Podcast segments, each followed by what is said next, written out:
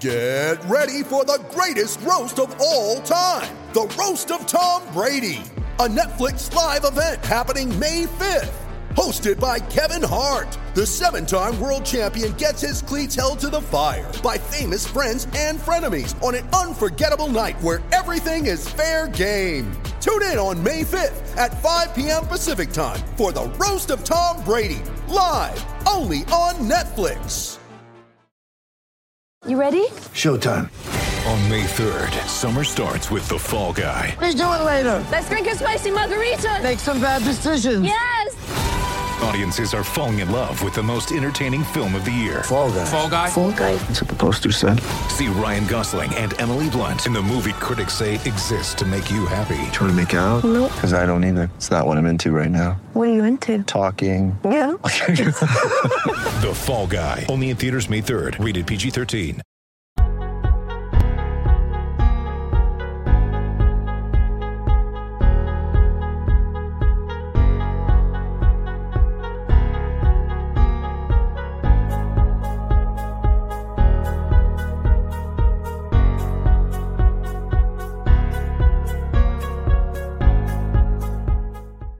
Well, what do we have here? Gene Williams, the founder and administrator of WarChant.com. What do we have here on the Let's War Chant? go, baby. Let's steal that from go. Aslan. Let's go. That's a winner right there. Two in a row. You got a game where we looked well coached. All facets of the game had things to be proud about. You were worried about maybe we needed the weather to help us. No, we didn't need anything. We just needed Mack Brown, baby. We got ourselves a win today. Mack Brown is still winless against the Noles. 35 to 25, and it was on cruise control in the fourth quarter, Gene. What a day for this team. Uh, what a turnaround. Go ahead. It, it, it, what's crazy, Tom, is you're sitting there at 10 nothing. You're like, yeah, this is pretty much what we expected early on. The defense is getting gutted. The offense does an early three and out. And then from then on, it was absolute 100% complete, unadulterated domination. Florida State beat the crap out of the Tar Heels on both sides of the ball for the entire game. There's a play here, there you maybe didn't like to see, but man, oh man, the Noles. And I, I you know, I hate to be the I told you soul because remember just a, a couple weeks ago, we kept telling people, look, I know it's bad. You've lost all these games. I'm telling you, the guts are right. Can I say that bamboo sprout, bamboo might have sprouted, Tom? Oh, Gene, I got something for you. Here's a here's a little present. Ooh, Look at that. yes, yes, It's bamboo time. that's awesome. Did you do that, Tom, or did you see that somewhere online? No, I did. I made that. I made that You're during, man. Look at that. It is bamboo time. Let's go. I made it uh, during the fourth quarter, Gene. You know why? Because we were up three scores. That's why I had time to I do it. have it. I was nervous until they, even that onside kick, man. When he bobbled, I'm like, oh no, Yep. oh, no, because you know we, we've seen Jacksonville State, we've seen crazy ass shit happen at the end of games that Florida State loses, so we're, we're, we're paranoid. But I hats off to the man. It was funny. We were laughing. I'm sitting there with a couple buddies watching the first half, and I always like to go to the Tribal Council WarChant.com and see what what are they saying. Mhm. And when it, I think it was 14-10 or whatever at some point, and somebody's still complaining about the play calling. And Yep. I'm like, you've got to be kidding me. This was the best game Kenny Dillingham has called the entire time. I mean, they were putting guys in motion. They had North Carolina on their heels. They didn't know what they were doing because I noticed a couple times in that zone read, Tom. Mhm. And again, I know a lot of it's on the quarterback, but they crash down a lot. And after a couple of those, they go, you know what? Yep. Jordan, just go to the outside if they're going to do that. And then one of those popped.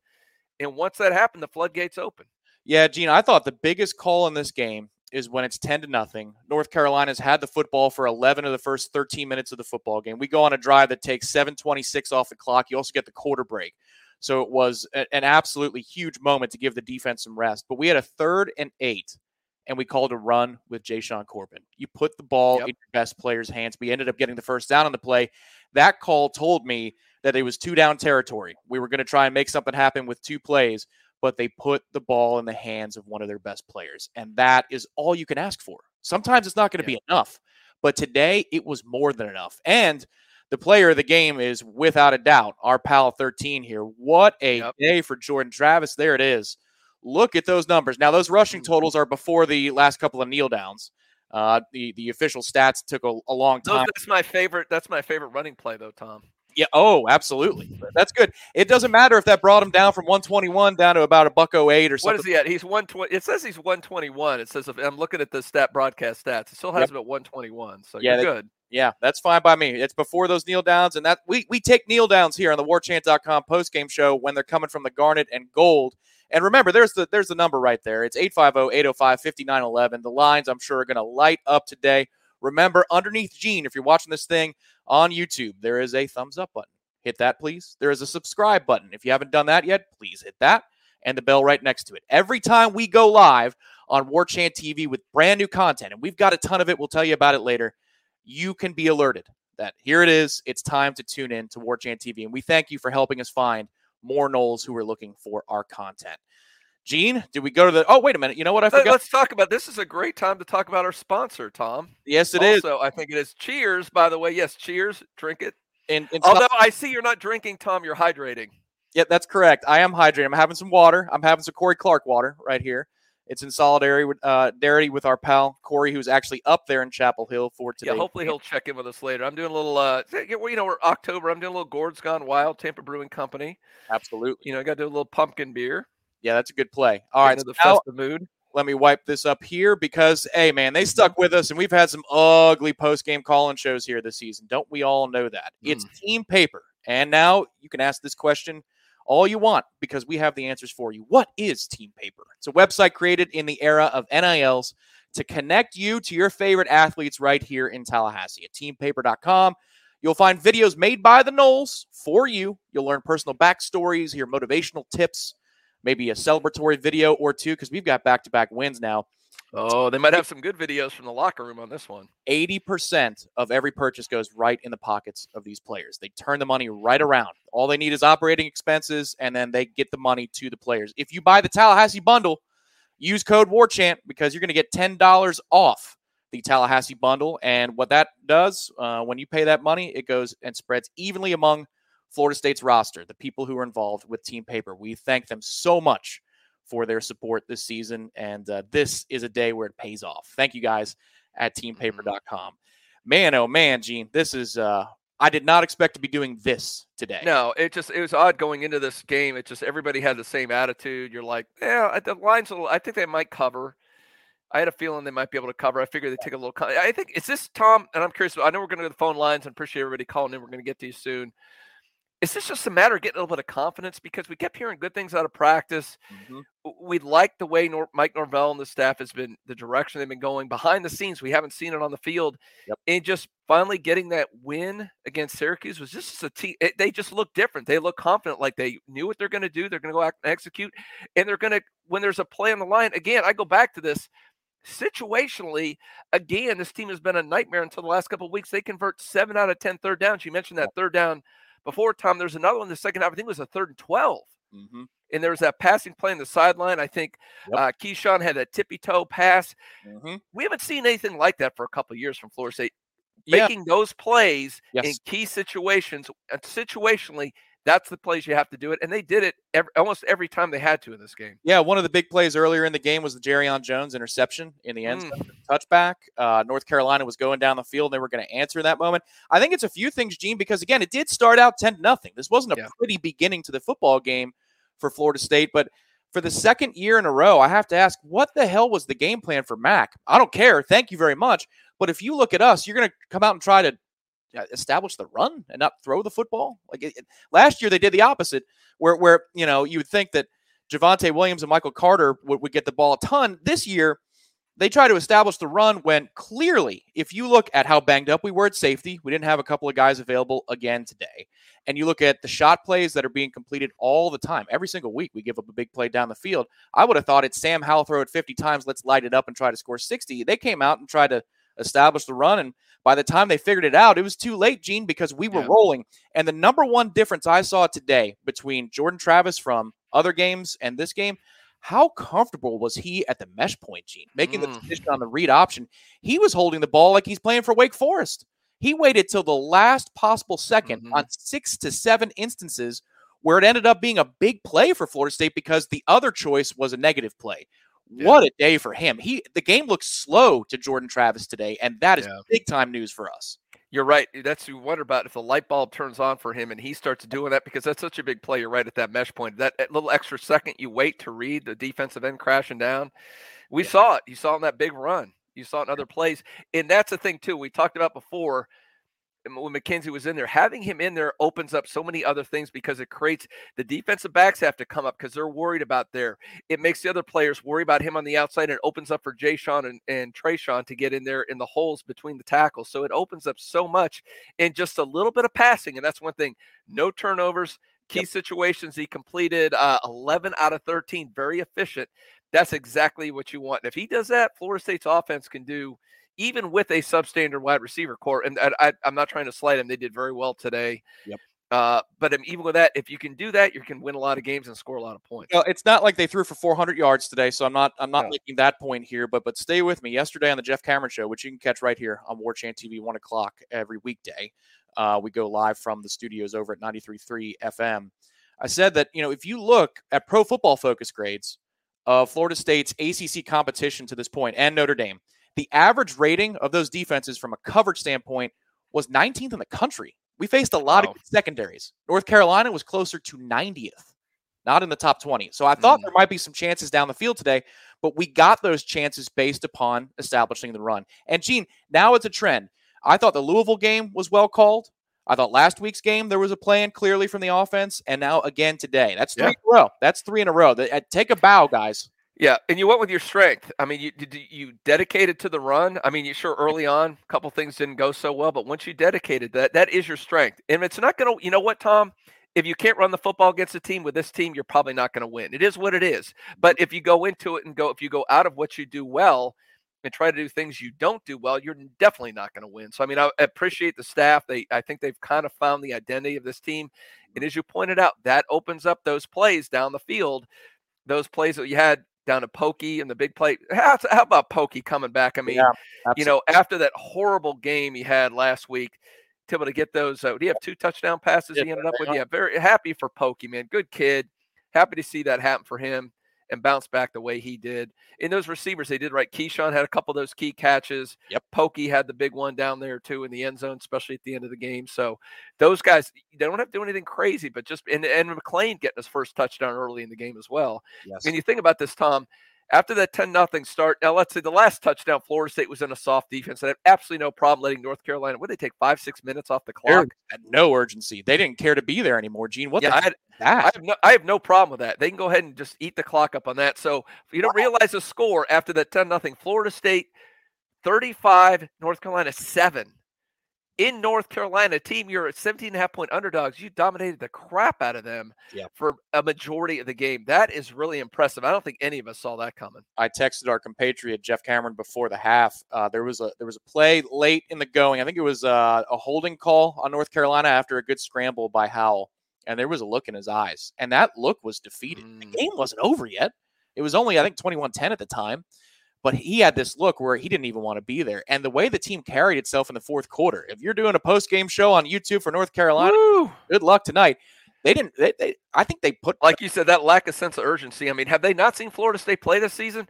17 oh. points in the fourth quarter is not unsurmountable. That's probably. I mean, I'm thinking this is a 50-50 thing going in. Maybe I'm a little pessimistic, but I've seen this team have horrible breakdowns in the secondary. You got a really good quarterback you got a real good shot to come back. And man, for them to just these little two yard dump offs. Yeah. and you... then and then when they got up to the line, 20 seconds are going off the clock. Oh, there, eh, there was out. They threw in the towel with eight minutes to go in this game. There's, wow. no other, there's no other explanation for it. Why why the lack of urgency? Again, you're right. Against a defense like ours, they put up 432, but these stats lie a little bit when you look at the total yards because the way the game felt yeah. Everything about it after the first quarter was all Florida State. We thank you, Gordon, yeah. for your contribution. Yeah, Sod Cemetery, Doug Manheimer is going to be out there with his little shovel, mm-hmm. tombstone. Yep, will be an addition. Hopefully, they'll have it by, I don't know, I guess by week they should have that out there for the UMass game, I would hope. So you can go back and I would think so, yeah. And look a little an additional addition to the sod cemetery. That'll be yeah. Fun. Give the fake turf a haircut. There we go. Uh, yep. Uh, James, we appreciate you. Nick, these comments are flying in fast, folks. So we're going to try to get yeah. everybody and thank everybody.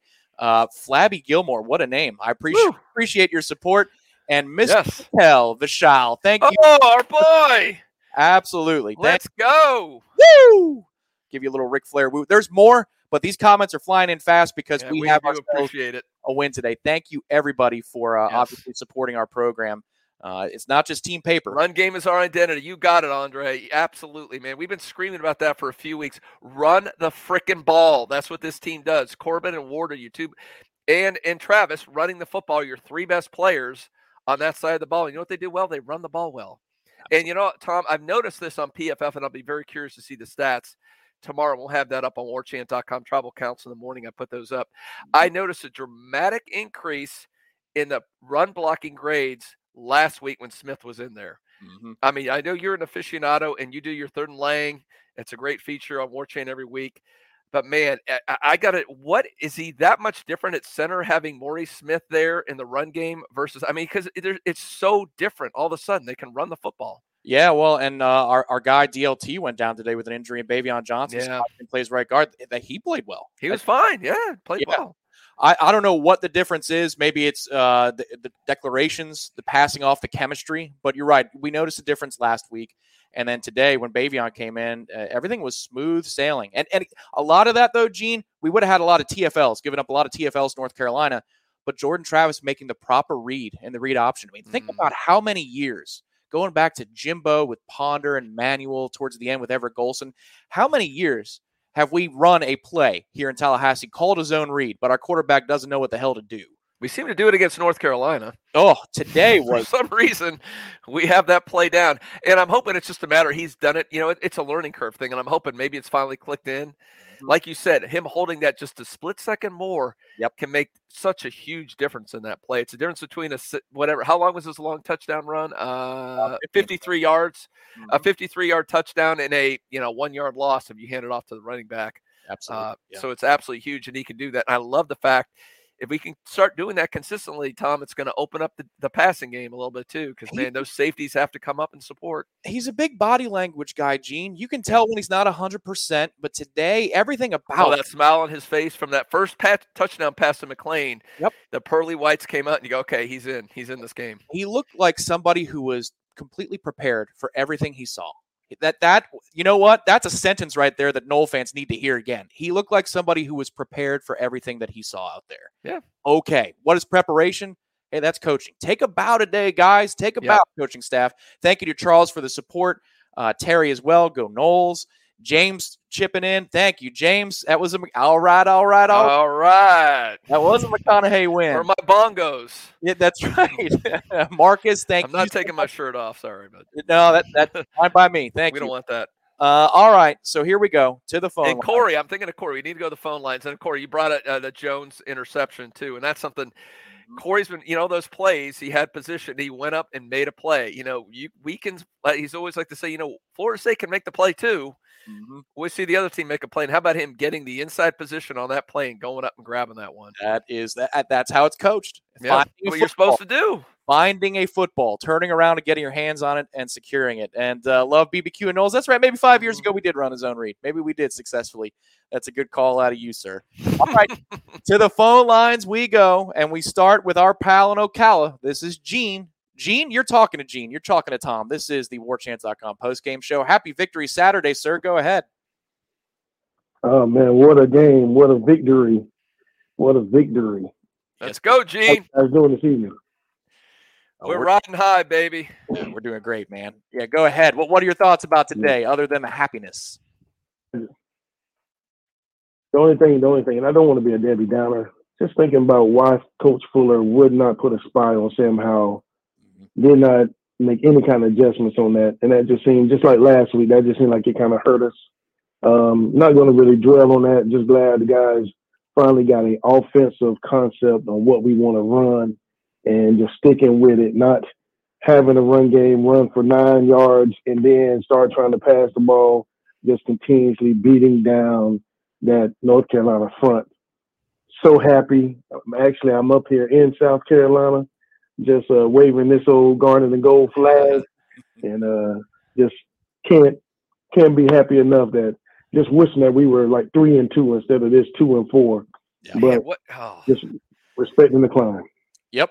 Well, thank you, Gene. And Gene makes a, a funny, interesting point about. I mean, again, the fluke of the Jacksonville State game. Imagine if that nonsense doesn't happen where we're at right now. It's um, Yep. you're like, hey, but, oh, it's actually going to be a pretty good season. Yeah, you're and three- then, man, that's, but we're always going to say, but you had Jacksonville State. Yep, you're three and three, and you have some things you like. That, I think that's Yeah. where you'd be right now. You say, yeah, they, they've got some. They've shown some growth. Three and three, not too bad. Yeah, but yeah, we're that- happy. But yeah, I mean, the one thing, yeah, it was it was a little frustrating. I mean, Sam Howell, what did he end up running for in that game? Um, yeah, 108 yards. That's too many yards for him. A couple third down conversions. My thinking was when he did that, I'm hoping this is what happened. And maybe Tom, when you go back and look at this a little bit, and we can ask Adam Fuller about it a little bit.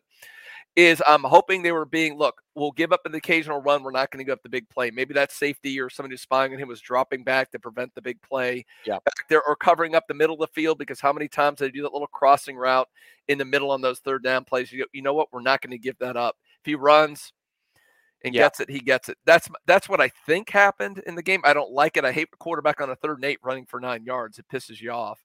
But if, if it takes away those crazy 20 yard crossing routes in the middle of the field, I'll take it. Yeah, I think that you know their theory was what you're saying first of all, Gene, which is if he's going to run, that's better than him throwing over our heads. And Josh Downs going for 250 today, and, and you know they're lighting up the scoreboard left and right.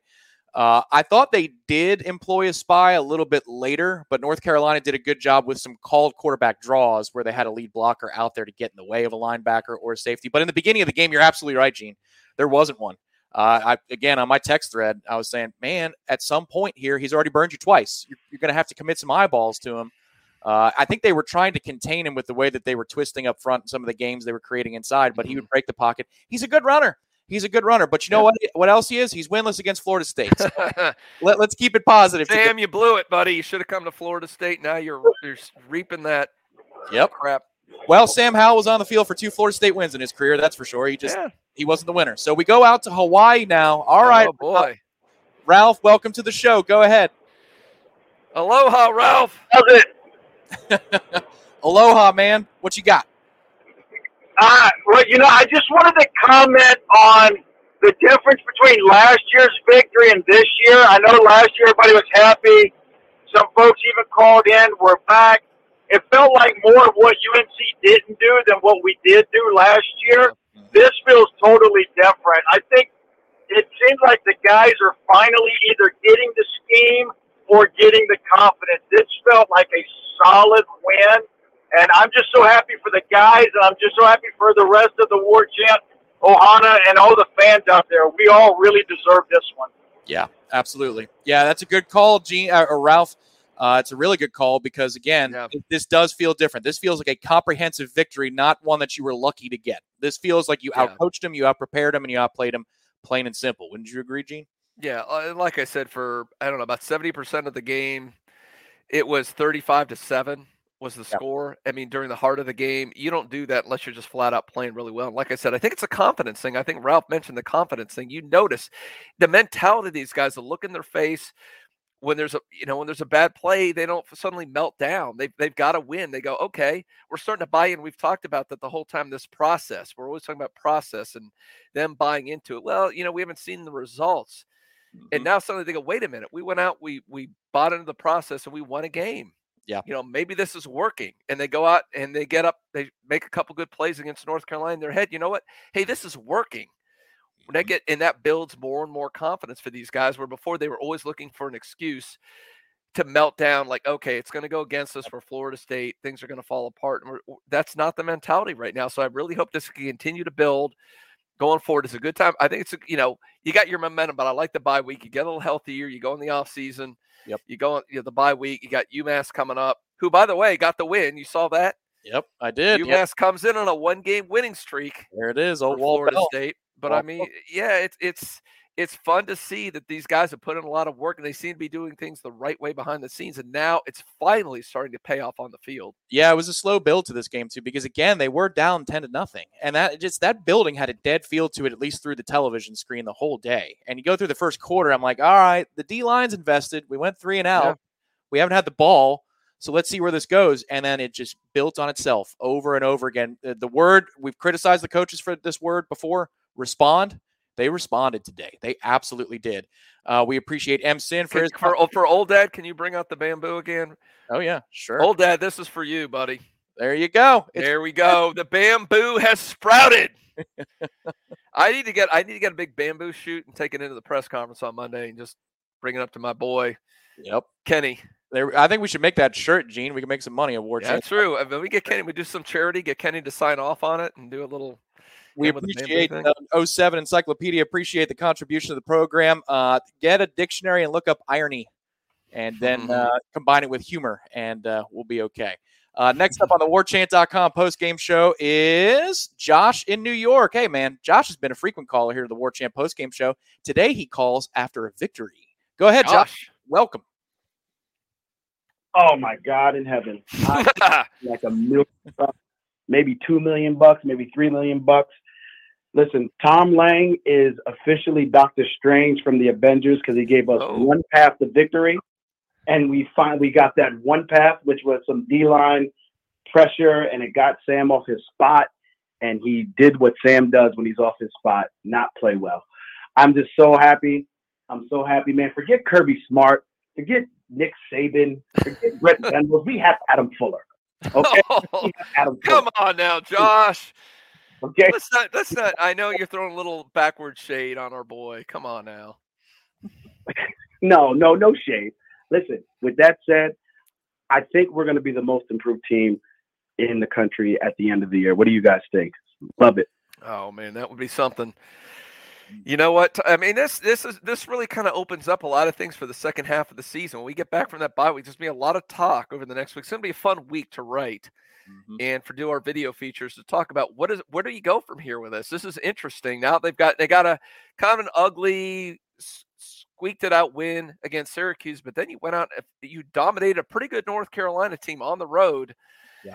Uh, on both sides of the ball. I mean, it, I- I still think there's some ups and downs with this team, but could they win? A, could they win a couple more games? Could they uh, beat a Miami team? I, I think that's really in play now. They may heck, they made me even a favor against Miami, especially if King doesn't play. Yep. You know, it- there's a couple more games that are a lot more winnable now. Who knows what this team could do now? They got a little confidence. Yeah, Gene. I mean, there's no doubt here. You got the uh, bye week, and and you beat UMass, and then you go on the road with a lot of confidence to play Clemson, and just you know, there's nothing to lose. Stop it! Stop it, Tom! Don't go there. I'm just saying. Don't you do it? no, I won't. I won't. okay. but, they're going to go there and play. They got nothing to lose, and they're going to be confident. Hopefully, hopefully they take this lesson and and you know they understand what's happening in front of them because they, they look like they're understanding it on the field, but understand how to process the success. Spend the next couple of weeks getting ready for your opponents after the bye week, like NC State, Miami. But you go on the road, and who knows? Maybe the D line keeps you in the ball game in the second half, and they're sweating bullets up there in Clemson. I, I don't know. Oh, I'm not calling for it. I'm Oh, just go, I just want to win over Miami. You know, whatever the rest of the second half of the season plays out, give me the win over the Canes and maybe squeak out one other one. Yep. I think I think the fans will be satisfied with that because you got a lot of momentum. And I think you know what this uh, does all over, Tom. It's like fine about the record, the season, the momentum. What it probably may do, it may save that recruiting class. Mike Norvell and the staff has done an incredible job holding on to it, Yeah. despite embarrassing losses against FCS teams, being blow up by Wake Forest, some of the other shenanigans that have gone on. But what has gone on since the second half of that Louisville game? I mm-hmm. think suddenly now, you know, the recruits are like, okay, what he's been selling us, what he's been telling us, I'm now actually seeing it Yeah. with my eyes. And yes, I do want to be a part of that. Travis Hunter, Duffy, those guys are coming in. You bring a lot of offensive line, maybe a couple of key transfers yeah. in as well. And that's not it's not only the recruiting class, it's the transfers. They want to play for a team that's on the rise that can play well. So maybe you're going to need to replace those two defensive ends because that's really made a huge difference in this team. You better bring at least one more big defensive end because I, I have not seen anything from the young guys at defensive end that gives me any hope, Tom. Mm, That's true. No, they've got some immediate needs, and hopefully they just became a lot more attractive to some Yeah. players who were looking for a home today. Because Jermaine, let's Jermaine could end up being a pretty high draft pick how he's playing. So a transfer goes, you know what? It worked for Jermaine Johnson. Yep. I yeah. want to go there. I can do that and get be a high draft pick and get 100% playing time. Can we get a Delta variant COVID waiver so he can come back again next year? Like, can we do that? That'd be great. Uh, next up on the WarChant.com post game show, we go to a pillar, Mr. Eric Angel. What's up? Eric, Going? Oh, gee. Oh, my gosh, man. What is going on? what's up, buddy? Oh, baby. Cheers. Here we go, Seminoles. Here we go. Here we go, Seminoles. Here we go. Hey, I told you, Tom, the other day on the Jeff Cameron show, we bringing home that grass and tell Jeff I love him. But I'll take ten percent every day, baby. and, and by the way, Shane Kirkley says hi, guys. And Hey, I'll see- Shane, another pillar. Yeah. So you guys watch the game together, man. That that's awesome. Uh, any, Yeah, I'll see you guys for the UMass game. Yes, sir. I'll All be down for the Oh, UMass. you're coming for UMass. All right. Well, come out if you can get out early. We'll have the, you got the happy hour going at Corner Pocket Friday night. Well, for all the home games. Corey, Jeff, Oh, I usually pop, I pop by there. Tom's out there producing. Man, come on by. Have a couple cold ones with him, and I'm sure both Tom and Corey will be hydrating. Oh yeah. Yeah. Oh man, I can't wait to see what Corey's doing to, after today's game. if you pour champagne in his eyes, what is he going to do in Carolina? Yeah, that's. I, I'm also going to set the over under. We appreciate it, Eric. We'll see you in a couple weeks' time. Uh, thanks for uh, calling in. Uh, yeah, I- I'm going to set the over under at nine and a half ultras later for one Corey Clark because he gets to write a column that he can smile as he closes his Yes. laptop. He can say, "Oh, look at I that." hope he brought something with him to, to Carolina because now he set the bar so high after the last one. Mm-hmm. Like, what's he going to do? To, I, I think he made a bet. I don't remember. I, I'm trying to remember the show that the Wake Up War Chant live they did, which you guys can watch every Tuesday night on right here on War Chant TV. One of the reasons why I want to subscribe, you get this cool programming down there. I don't know if it was this game of the win, but he promised people lots of money. All the people that chimed in on the message boards, like literally was saying, I'm going to give everybody ten dollars if Florida State wins the game. I don't remember if it was this game or he said the Clemson game. It might have been the Clemson game. Okay. He said if they beat Clemson, but you might if you were in that Wake Up War Chant live with Corey, go back. I think we can get that on demand here on War Chant TV. Go back, and if we get Corey on, we hopefully he's. If we don't get him, we'll get Ira, but we hope to get him in from North Carolina. I'm going to ask him about that. Like, what was the the promise he made? He may ask you to delete that video, Tom. well, we'll see. Uh, yeah, hopefully he comes on. I know that they've got uh, they run a tight ship up there uh, in Chapel Hill when it Yes, comes. they to do. So you know, if you thought it was bad at Wake when they kicked uh, Corey and Ira out, this it's going to be uh, interesting today. Eric, we Well, there, Eric, thanks again, Eric, who just called in, buddy. Appreciate it, man. You you are a pillar without a doubt. and you did call it all week long. You're saying they're Yep. going to go get the win. So absolutely, Eric nailed it. Uh, Greg, we appreciate your contribution. Uh, let's see. James B says that Corey should pop out of a cake. That'd be outstanding. What do you think, Gene? Should we order one of those big cakes that he can do maybe at the We, happy you know, we hour? could do that for the UMass game. We could have some kind of shenanigans going on with Corey uh, for the happy hour. I don't know. Do we do we put him in a bikini coming out? Oh, uh, again, uh, I'll, that's a video I'll skip at that point. We don't like to skip videos at War Chant TV, but that's one I'll probably pass on. Uh, we'll be ban- YouTube will ban us if we do that. right, they should. Appropriate content. And they should. We go down to Tampa. We're talking to Christian. Christian, go ahead. All right, guys. I just want to give a special shout out to all the Jordan Travis fans out there who stayed on his bandwagon. Um, I think he did something for his future Heisman campaign next year. Um, but the one thing I want you guys to comment on is can we please, in this narrative that Florida State doesn't have the talent or the players on the field, that, you know, in the beginning part of the season, there were some personnel mistakes that really like led the team down. And when you give these kids just a defense they can run, that they can match up player to player. Well, I mean, this is the day. If you're going to pick a day to say that we've got Yeah. more talent than, than we're showing, today would be that day. Well, I think you got to coach around. There's some limitations. They're, they're, they, I mean, without a doubt, Chris is absolutely right. They have not played up to the talent they have. They're, they have more talent than what they've shown. You don't lose to an FCS team. Mm-hmm. You don't. I mean, some of the other performances they've had, but I will say part of that is you got to coach around. There's some limitations. The offensive line, especially the, for a while, there was very banged up. We've seen a difference since Robert Scott came back. Yeah. Maury Scott, Maury Smith came back. There's a, been a big difference there. That makes a big difference the receivers on the whole, although they played very well today, they're not up to Florida State standards. They're a little bit behind there, and it, you know, have had a lot of injuries in the back in this in the secondary on defense, and those guys have definitely not played up to snuff. But you know, part of that is coaching. You got to coach around some of that stuff, and where you do have strengths and personnel, you got to take advantage of it. And we saw that today in the defensive front, Tom. Yeah.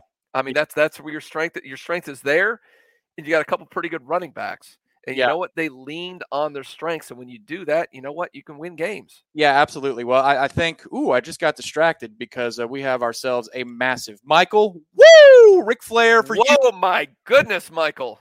Thank you so much. Uh, Hunter IG live with FSU and team locker room. Oh man, can hey, we? Can, we got Tom. You got it. We see. We need a producer for the Uh, show. We can pull that up and go live to Travis Hunter.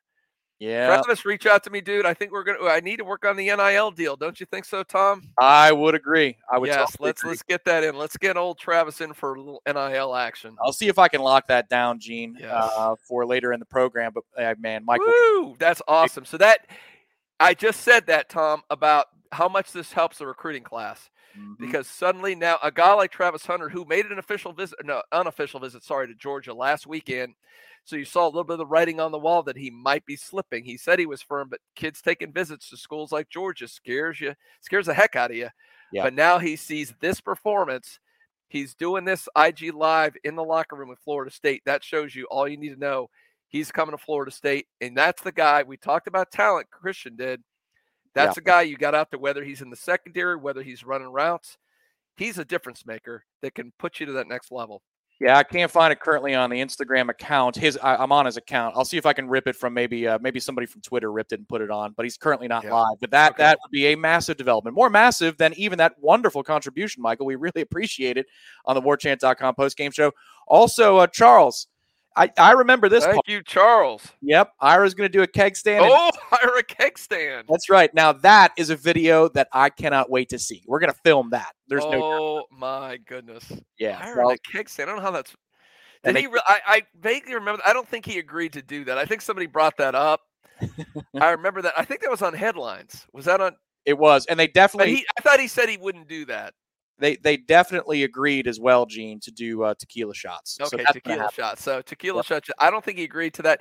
Maybe we can compromise and have him do a funnel. Yep. Oh yeah, think, there you beer funnel. I can bring the beer funnel up. We can do a little Bed Bath and Beyond, maybe Oh, a Home Depot. That's right. Well, tomorrow's Yep. a Sunday Smash, so I mean, there you go. There's the platform. Oh, let's get smashed on the Sunday Smash. That There it is. awesome. So Ira tomorrow. So you guys on War Chant again. Another reason to subscribe. Every Sunday night, Ira and Jeff go live for Mm-hmm. the Sunday Smash, talking FSU, a little NFL, some other stuff. Do that and go ahead and whether you go ahead and chime in and ask Ira about the keg stand, funnel, tequila shots, what he's going to do because he made some promises. Well, I can tell you that they are very much looking forward to this show because this is a real legitimate win. Last week's game was a win. Yeah, Yeah. and you needed it because it was the first one. But still, there were a lot of and buts, you know, to a lot of the points you're making about the health of the program. This is a legitimate good win. This is a good one. So I know they're fired up tomorrow night, 7 p.m. right here on War Chant TV to do the Sunday Smash. We go down to Miami. We don't like that town, but we like this caller. It's Gabriel. What's going on, Gabriel? Hey, boys, it feels good to get a win. Yep. Uh, I think our D line played incredible, but specifically our tackles. Malcolm Ray, Oh, and yeah. Fabien Lovett had a day out there. Malcolm Ray, third stringer, coming in hot. Yep. Um, I think the linebackers actually passed off the meshes a lot better than we have Mhm. all season. Um, it, it shows that they worked on that in practice. Uh, I think I think that was very important. And then offense just dominated uh, on on the run game. Uh, that's incredible. I haven't seen that in three, four years, maybe. Yeah.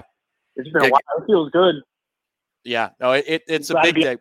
We, we appreciate it, Gabriel. Thought you were uh, done with your point there, but it's it's important, Gene, that the defensive interior showed out like that because you did not have Dennis Briggs, who's done for the season, and Mm-hmm. Yeah, Derek- that's what, he brought up Malcolm Ray, which is a great point because Briggs out for the season with an injury. Somebody need to step up, and how about that? I mean, that's what good teams do. A guy, a, a, a starter goes out, somebody comes in and steps up and plays well. Yeah, so that's great. And I'm curious to see about Cooper because what I've noticed about Cooper every year, his grade, every game, his grades are going up. He's playing better and better now. He, a couple good plays in this one too, stuffing up the middle. Yep. Oh yeah, no doubt. And and Jarrett Jackson was not available in this game either today. Yeah. So again, you needed somebody to stand out. Next man up mentality. We don't have a next man up mentality very often here in Tallahassee because there really isn't too much of the two deep. That is one issue I I take with Christian's call down at Tampa. Like this isn't Alabama that we just beat. You know, it, it- North Carolina is a very flawed football team, but it, you know what? You can get better. You're it's an above average ACC team, yes. Tom, and you went on the road and you beat that ass. Yep. hmm You're allowed to get take it. better. And and they got, I mean, Yeah. they look worlds better than they did just two or three weeks ago. Now we go, oh, we stick around in Tallahassee. Manny is in Tallahassee. I don't know if this is the Manny I think it is, but what's going on, Manny? Yes, it is, Tom. It's me. What's up, Hey, mailman Manny? uh, How you doing? I'm doing great, buddy. Uh, I'm just glad that Noles won today. I was at work watching half of the game, you know, and then I got home. I was able to watch the rest of the game, and I was so happy for the, the team. You could see there was no quit in them. They kept on going. They got down and never gave up. It's, that's what we need to see. And I'm great. I'm happy. Just guys, fan base, is happy as well. And let's go Noles. Woo! You go, Manny. I, I love the enthusiasm, man. That's Florida. I mean, after that 10 ball behind 10 nothing, man, they put their foot on the gas and they just went the whole way. There, you kept waiting. What's funny, I, because it's not funny, but I mean, the last four or five years, you keep waiting for the shoe to drop. The other shoe's going to come down. They're going to fall apart defensively. They're going to have a bunch of turnovers. Penalties are going to start derailing everything, and it didn't happen. They actually kept playing well. There's a couple setbacks here and there. There's going to be in every game, but it didn't let let them define you. You went out and answered every time there was something going on. When you got a, a tackle for loss or a penalty, and you know what you did? You persevered. You went through it. You went ahead and executed the next play, and that's something this program has not had in a long, almost since the Jimbo era, effectively. yeah, you, you can legitimately feel good about what you saw today. There's no qualifications. It's just today was a good day for the Noles. And uh, yeah, Manny, hope the family's doing well too, brother. Uh, next up on the oh, is this is this Mr. Lemix? Ed, what's going on? Another pillar is Is here. it the Godfather? It's the Godfather. What's going on, Godfather? Hey guys, how you What's guys? going on, Ed? Hey, great to great win today. Oh, I picked it. I'm telling you, I picked the last two, and and I think we're gonna win a few more. So um, Absolutely. Yeah, I think so too, Ed. I, I can hear that you're uh, paying attention to the show via uh, your computer right now. So what, what do you think, Ed? What's Yeah, your take on the tell you. game? Yep. All right, go what's ahead. What's that, Gene? What's your take on the game, Ed? Oh man, we, we just looked great. I mean, that was just, you know, all the Fuller haters and all. They just need to settle down. Let these guys, let these coaches do their thing, and uh, I I can't be more proud of these guys than tonight. And uh, I just I just think it's great. Yeah, totally Yeah, agree. No doubt. That that is Ed Lemix, the Godfather from Pensacola, Florida. DeLuna Coffee, sponsor of the Wake Up War Chant show, with which you guys can catch every day. Mm-hmm. If you like to listen to podcasts every morning, you can listen to those guys talk Florida State, and this should be a fun one this week because they get to talk finally some good stuff about Florida State. And by the way, all that DeLuna coffee, man, it's DeLuna coffee. If you if you're a coffee drinker, and I know I am, and I think you are, Tom, and I know your compatriot Jeff is. Oh yeah, They got some of the best stuff at DeLuna Coffee. Get up Publix. You can order online at DeLuna. They do a great job. Thank you so much, Ed. And we're all we're celebrating with you, buddy. Can't wait to see you next time you're in Tallahassee. We appreciate you, Ed. Yeah, of course. Subscribe to uh, Wake Up War Chant if you haven't done so already. They also put each episode right here on this channel on War Chant TV. So again, we've got you covered in so many ways at warchant.com. And it's thanks to your support on the website, War Chant, your support here for subscribing to War Chant TV, and also the support of some amazing sponsors. And we'll take this opportunity right now to once again thank teampaper.com. What is Team Paper? It's a website created in the era of NILs to connect you to more of your favorite athletes. It's also a really good NIL program because 80% of every purchase goes right into the pockets of your favorite Florida State players. We've got upwards of 20 players, members of Team Paper and the NIL initiative at teampaper.com. When you go there, use code WARCHANT at checkout and you'll get $10 off the Tallahassee bundle. You don't have to use that if you want to support the players even more, but we've got it there for you in case you would like a discount. You'll get personalized videos from the players. It's a great way to connect to them and it's a great way to support athletes who are sacrificing the opportunity to get a part-time or full-time job while they're going to school. So, got to love the NIL for that reason. You can support your favorite players today at uh, teampaper.com. I don't know why that changed. There we go. That's better. That's Hey, hey, hey. we go to Lakeland now, and we're talking to Todd in Lakeland. Todd, welcome to the WarChant.com post-game show. How's it going? Hey man, how you doing? We're doing well. How was your game day experience, Todd? Hey, Todd. I'm doing good, man. Gene, I've got a question. How do you see us winning enough games to win the ACC and make it to the Orange Bowl? I know you're laughing, but we are going to win the ACC this year. I love it, Todd. I absolutely love the enthusiasm. The way he play, man. You know what? I would not discount this team. The way they played today, and the way the ACC is down in the coastal, I, anything would be possible. I think they're still a year or two away from winning the ACC. Mm-hmm. But man, I love it. The conference is wide open. Absolutely. Um, I don't. I, I have to see a couple more games to really believe they're this good. They were the, the way they played for seventy percent of this game. They looked like maybe the best team in the ACC. But we've also see, saw a team a few weeks ago that lost to Jacksonville State. So I'm going to hold the reins a little bit.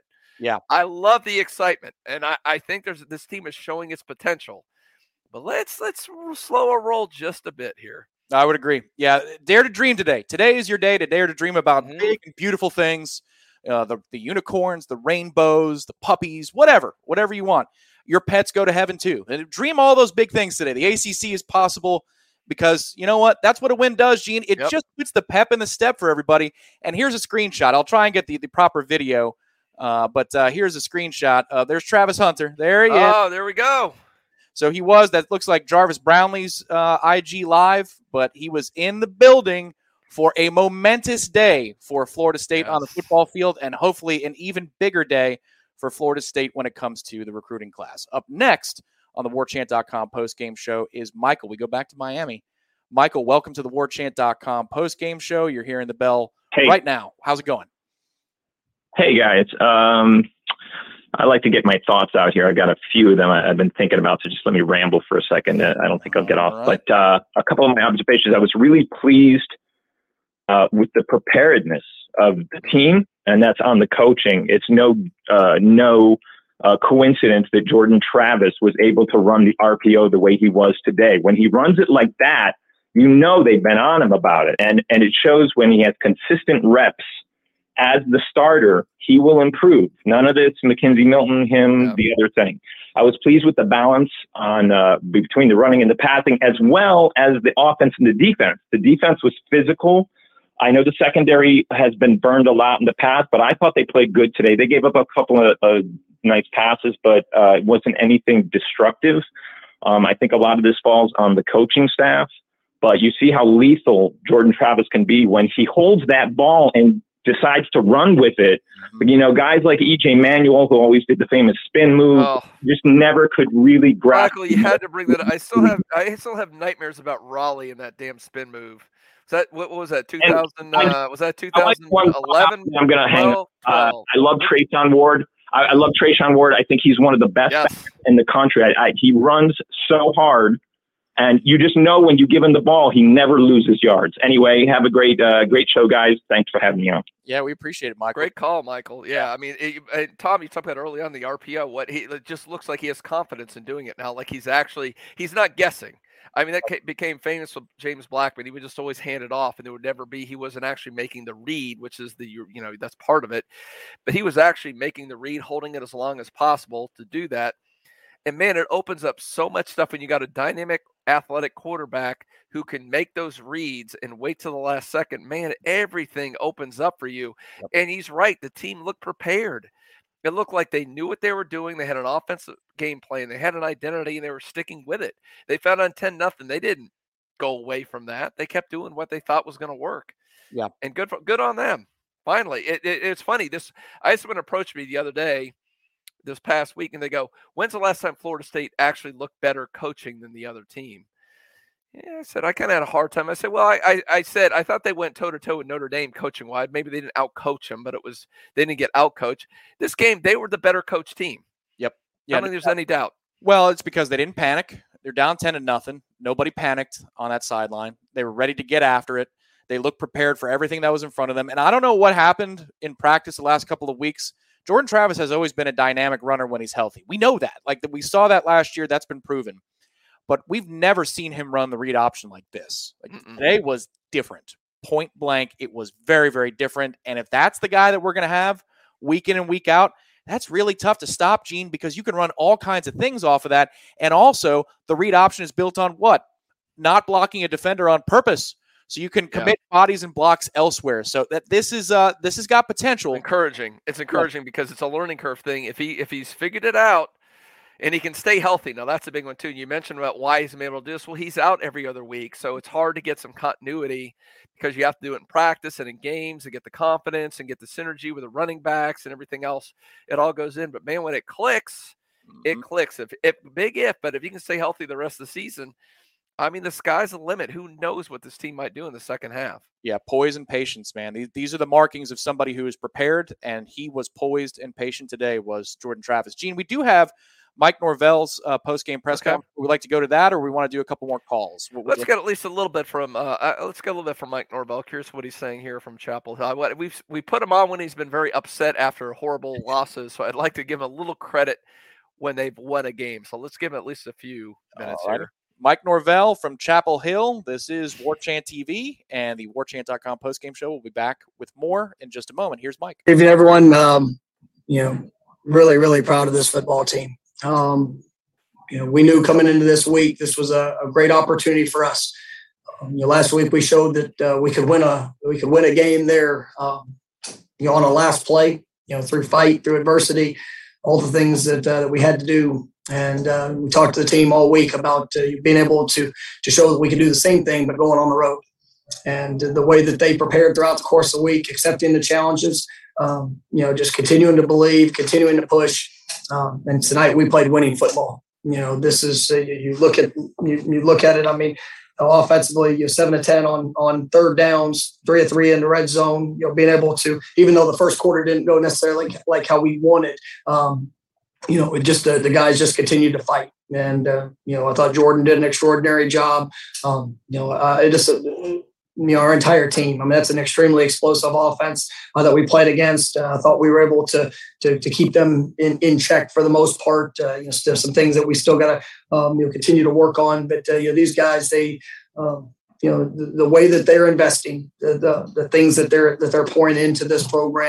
Um, you know, I'm just so very proud of them, and I thought we got better tonight. And uh, you know, be able to go into a bye week, uh, and we need it. I mean, we're banged up. You know, we got down to you know, we're playing we're playing very you know very much into the depth of our roster. Um, so we gotta we gotta be able to heal up. But uh, we're gonna enjoy this one tonight to be able to come on the road. Um, you know, against all odds, you know, a team that has played phenomenal at home, and you know, our, our guys didn't worry about any of that. They just worried about their performance and the, the things that they could control. And uh, just very proud of this football team and, and the way that they showed up and competed for 60 minutes. First question will be Corey Clark from War Chant. Yeah, Mike, could you talk? You talk about winning football. Uh, two plays that come to mind is the Jarrian Jones interception, um, out fighting a really good receiver for the ball, and then Helton making that play on the sideline with his tippy toe to keep that drive alive and for you to guys go down and score. Is that? I assume that as a head coach, that's what you're looking at in important moments for plays like that. Uh, no, absolutely, and it you know the margins are so are so small, and uh, you know the the work, the the emphasis. You know, you know, Jarrian is a, is a young man that um, has really had a, a, a tough start to the season. You know, being injured in fall camp, um, you know, just was was really up and down throughout the first part of the season. But about two weeks ago, you know, he just he, he really blocked everything out, and you know he broke he, he broke the rock tonight because of because of the way that he played, but really also the way that he's prepared, and um, you know to, to be able to go and make that play was such a critical uh, critical point in the game. Uh, really, you know, gave us some some wonderful momentum. Um, and then you know you talk about Keyshawn, another another young man that's had to respond. Uh, you know, had a, coming off a really good game last week, but I mean that it's a game of inches, and you know he did everything, uh, technique, fundamentals. Um, you know, being able to to, to extend himself to, to make that catch on a third and 12 was, was huge. Um, you know, and, and, and those things showed up throughout the course of the game. And, uh, you know, our guys, I thought our defensive backfield, um, you know, they, they really challenged themselves this week. And it was something that, you know, there's been a, um, you know, there's been you know some some negative plays that have showed up throughout this year, and um, you know, and, and these guys have uh, you know, just continued to work, continue to battle, and uh, for them to play the way that they did, uh, just like I said, just so proud of them. That uh, you know, Jarrian was was definitely a highlight of that. Chris Nee from Noles 247. Mike, what does it say about Jordan Travis that for the second consecutive week he had to kind of battle through a difficult week of, week of practice in the sense of prep, and he goes out there and plays like he did tonight, completing his last 11 attempts and also obviously rushing for a career high while posting five touchdowns. Yeah, I mean, you know, and that's one of the things you guys get to see it every day, and the the, the challenges that, that go into to a to a week of prep, and um, you know the things that, that that you know most people don't get to see is all the work that he's putting in in the training room, making sure that he was doing the little things in the in, with his film study. Uh, you know, I thought he played exceptionally with his eyes, and you know those those things aren't going to show up in the stat in, in the stat line, uh, but being able to to be in the right spot, you know, making sure that he's going through his progression. I mean, he's 11 to 13 throwing the football, push the ball down the field. Um, you know, just all in all, I mean, he's you know he's competing at a very high level, and uh, you know he's he's going to continue to to get himself to where he can be 100. percent And uh, you know, I, am excited about his continued development. Uh, you know, they're playing the position and what he what he brings to this offense. So we'll eject from uh, Mike Norvell as the audio quality. It's a Zoom. You know, we are still stuck in uh, times where Zoom post game press conferences are yeah. the thing of the day. But uh, you are locked into the warchant.com post game show right here on War Chant TV. Thank you for support. Oh, there you go, Gene. He's got a refill. Pop the new one. See, that's why I want to go to Norvell so I can get a new beer going. That's that's the key. Gene's a heady player. We talked about this before years ago uh, on the War Chant Man Cave show about uh, bathroom management. Like when are the times yes. to go to the restroom and or get a refill? he's got refill management, and he's uh, exceptional at that. As uh, we thank Terry as well for supporting the program. Yep, thank you, Terry yeah, overjoyed is uh, I think a lot of us. I mean, you, you saw a drive, then you saw another drive, then you saw a stop. Next thing you know, as Gene has remarked many times tonight on the show, it's a 35 to 7 run. When's the last time Florida State had a run of 35 to 7, a 28 point margin on a Power 5 football team? Like we might have to go look that up because it's been a long damn time. Against what's considered the I mean, I mean this was how what were they preseason? Were they top 10, Tom?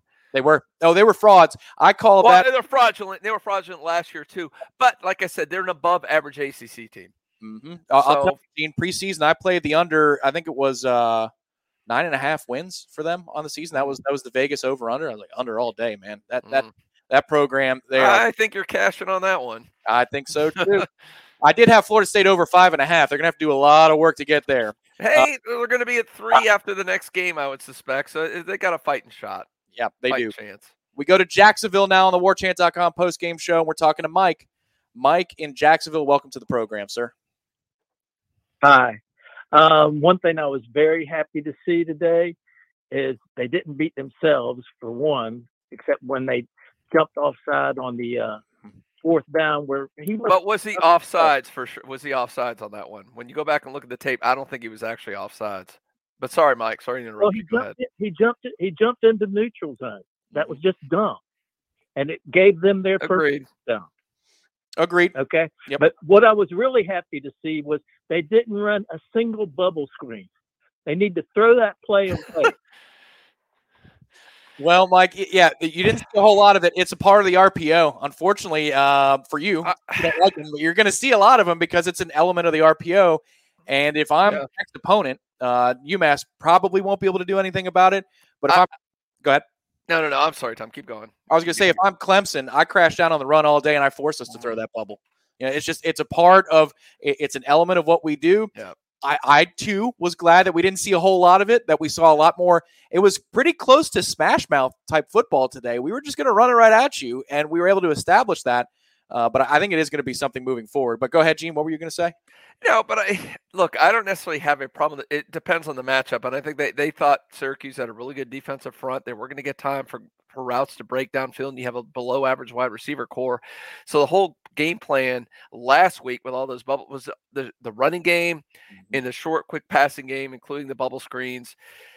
And because in theory, you should be able to make some blocks on the perimeter and guys be able to get some actual yards. Florida State never seems to do that, but most teams are able to get some break some plays out of there. So I don't necessarily have a problem with that game plan. Again, last week, say what you want about the game plan. They scored 30 points against at least an average defense. Considering the limitations on defense, I don't have a problem with that. And I think that was a good game plan for the opponent. Right. This opponent, they didn't have to do that. They blocked well enough up front. They could run the football. They could do the RPO. They could do that game with them. And then occasionally off of that, you throw a pass down the field and make some big plays. So it was a perfect game plan, in my opinion, for this. You got to play to your opponent. That's why you scout them. That's why you have a scout team and you do those things. eh, I think you're going to see that. Maybe they overdo it at times, but at the end of the day, sometimes you got to play within your limitations. Yeah. That. Oh yeah. Know what you are. Know what you can't do. And and that they were uh, in all facets today. It seemed like they were up to speed. Nick is worried. I, I think Nick's happy about the Yeah. win, but he's saying, "Hey man, don't let this keep Fuller around." All right, Nick. I, I understand you've got long term concerns, but I don't think that this one game magically makes everything all right. I, I don't think you have to worry about that. But hell, if they keep playing good defense week in and week out, who knows, man? Who knows? Anything can happen. Now, I mean, well, that'll be curious to see because look, at the end of the day, I was so upset about this because you gave up 30 points to a bad Syracuse offense. That was awful. There was no excuse for that. And that so that has to be improved upon. This was one game, like you said, Tom. So, you know, is this a sign? Has the defense turned the corner? I guess we'll see in a couple weeks. Look, they've got after the UMass game, they got Clemson, they got NC State, who's got a lot, a lot of tools offensively. Miami, you know, we're going to see how this defense is going to do. I think at the end of the day, if they're giving up 30, 40 points a game going forward in those games, I, I don't think Fuller's going to have a job next year, despite what happened in this game. But if he goes out, if you hold, if you hold those teams to 20 something points and you're competitive in those games, then he probably deserves to keep his job. Isn't that what we want? At Yeah. the end of if they show improvement and they're able to do that with these guys, and he's then he's the guy. But let's he's Yeah. not being fired now. So let's see how the second half of the season plays out and then make a decision. I'm smiling, Gene, because as you say, isn't that what we want? Here come the comments. No, no, no, no. But people Yeah. today, for today, don't worry about it. Just enjoy. You know how rare it is that we get. We are now two and twelve in our last 14 road games at Florida State. we are now two and twelve. So just enjoy this for a little bit. Like I get it, you got long term concerns, but damn Oh, it, and I have the concerns, but he's right. I do have concerns about Adam Fuller in that defense. There's, it's been abysmal under him the last couple of years. With, but I don't know was this game an aberration or have they finally turned the corner? We Yeah. don't know that, but we'll we will find out. There's plenty of games left. and We'll find out. So just just wait. Just I'm let's glad- wait and see. I'm glad that our staff here at War Chant, this unbeatable staff covering Florida State, gets to write that article. Have they turned the corner? I'm sure that they are. All, they didn't think they were going to be writing that article this week. And I got a rumor that Corey maybe we maybe we're, we're tracking Corey down, so we will see if he's. I don't know. He could be like in the champagne room of some strip club, just going crazy. Who knows what Corey's doing right now in, in Chapel Hill? But we're trying to track him down. If we can bring him on, we'll bring him on for you. Yeah, he- what did he write like a 300 word column and he was out the door? he wanted to go party up. We Yep. will go. We will go stadium side though. We we will go stadium side to John, who is our next guest in the War Chant post game show. He was at the game today. John, go ahead. Welcome to the program.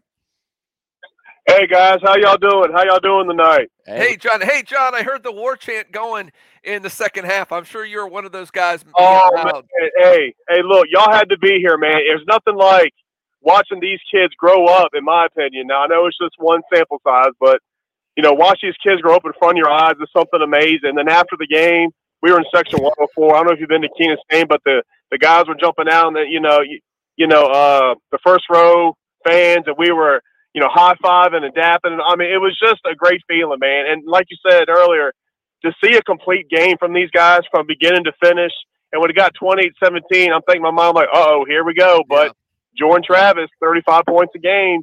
You know, when he's the quarterback, I mean, they just they were out. I mean, they outcoached North Carolina. Mack Brown is still over. What's he now? Open was it 12? Oh, 11 and 12, whatever it is. You know, so I'm like you guys. Enjoyed the moment. It was a great game. Watching it on the field from beginning to finish. Like you said, you know, as you know, previous coaching staff go down ten nothing. You're thinking, oh no, you know, here we go again. But the boys played hard. You know, of course, some of the calls. I think of Robert Cooper when he jumped on the guy after I think I think was a Chandler run or whatever it was, but he should have he should have got the flag. But hey, we'll take it, right? Yeah. Um, Yeah. Well, let me ask you. Let me I- I ask you a question real quick, John. So, just from Yeah. the TV perspective, even when North Carolina was up ten to nothing, it it felt through the television dead in there. Like their fans weren't engaged. Like the players weren't happy and engaged. Oh, were you feeling that when you? Yeah. Yeah. Okay. Yes, sir. I was. I, I mean, no doubt. I mean, when you look around the, the stadium, I mean, it was kind of rainy, kind of dreary, drizzly, but it wasn't really like a downpour. Once the game started, because I got there, my wife and I got there about like right at one thirty. You know, everybody was warming up. We had a couple showers, but once the game started, there was like really no rain at all. Maybe occasional mist, but you're right. They looked dejected. There was no enthusiasm. They were just kind of looking all around, and I'm like, guys, like I thought this was like a revenge game for y'all. Like I thought y'all would be like all pumped up, and I mean there were there were a couple people, but but you're right. I mean, in, in third quarter, they were already leaving the stadium, and I'm like, goodness gracious, like what's going on around here? You know, it was, but but the Florida State fans, like I said, my wife and I, she was concerned, are we gonna have any fans around us? And lo and behold, there was a there was a lot there was a lot of fans around us, man, and it was it was just a great feeling just to watch the guys and you know, and like you said, Treshaun Ward, he's he's incredible. He's incredible. Yeah, and John, we really appreciate you painting the picture for us today because it did. It did feel kind of dead, and they said all the right things this week in Chapel Hill about circling the game, and they got to you know make it right what happened last year. But it just never materialized, and they didn't look like they had an extra axe to grind. A little bit of fight coming out of the halftime locker room, but uh, we've got somebody else who can document all of this. Well, I will say that that caller too, once again, proving Sam Cassell was absolutely right about that group. Yep. And, and this guy knows all about Sam Cassell, and Oh. there he is. We thought you might be in the champagne room right now, Corey. I tried to find some wine, couldn't find any. Like like our man Cassell said, they they they locked it up or something. I couldn't find it. So uh, oh, nice. I wish I had one. Got a long drive. Got a long drive ahead of me, so I can't can't go crazy. It's but a uh, yeah, what yeah. a win. That's a good one, Corey. Your your initial thoughts, man, because this was just a joy to take in from afar. How about in person? Yeah, it was cool. Uh, like the last caller said, I didn't catch his name. I got on a little late, but they did start leaving. It wasn't a great crowd to begin with, and they started leaving once it got to be 35 17. And then you got to stop on fourth down. Look, this defense, we know what this defense isn't, and good is probably a word. Uh, but but it, it was good enough on uh, today. It was good enough today. It just was, and they got that stop on fourth down when it when the game was still, in my opinion, in the balance. It really was. If they scored there, you're only up 11. You've got 10 minutes left, and they've got three timeouts. Like that, that that's a real game at that point. But to get that stop and Jarrian Jones's pick, those are things you just hadn't seen this defense do. Um, and then on top of that, you know, you got a quarterback. If he's healthy, you've got a quarterback. It ain't pretty all the time. He's not Drew Brees, but he moves the football and, and accounts for big plays. And I, you know, we're to the point now where he's the guy if he can stay healthy. Because he was, I mean, he was incredible today. Now, Corey, uh, it's funny. It's when Jarrian Jones made that pick, I thought of you right away because you're like those plays make a play, and you always talk about those. That ball goes up, you're allowed to make a play, and Florida State actually did for a change on that. But I want to ask you about. And we've been talking about this. The biggest thing our take from the show is Jordan Travis in that RPO. He seemed to hold it that extra second, and really just it seemed like it clicked for him. Finally, he we've seen spurts of it working in and out, but man, he owned it in this game. he was Sam Hartman esque. I thought holding on to that thing. He was holding on to a couple times, maybe a hair too long, but he, it's better than the alternative. Mm-hmm. And yeah, he was he was really good at it. He made a couple of incredible reads. Um, and I don't I can't remember if his long touchdown was on a on a read or not, but he had a couple of other big big runs that came on that. And then it also frees up the running backs too. Like they all of a sudden you got to you got to account for thirteen, and that opens up a hole.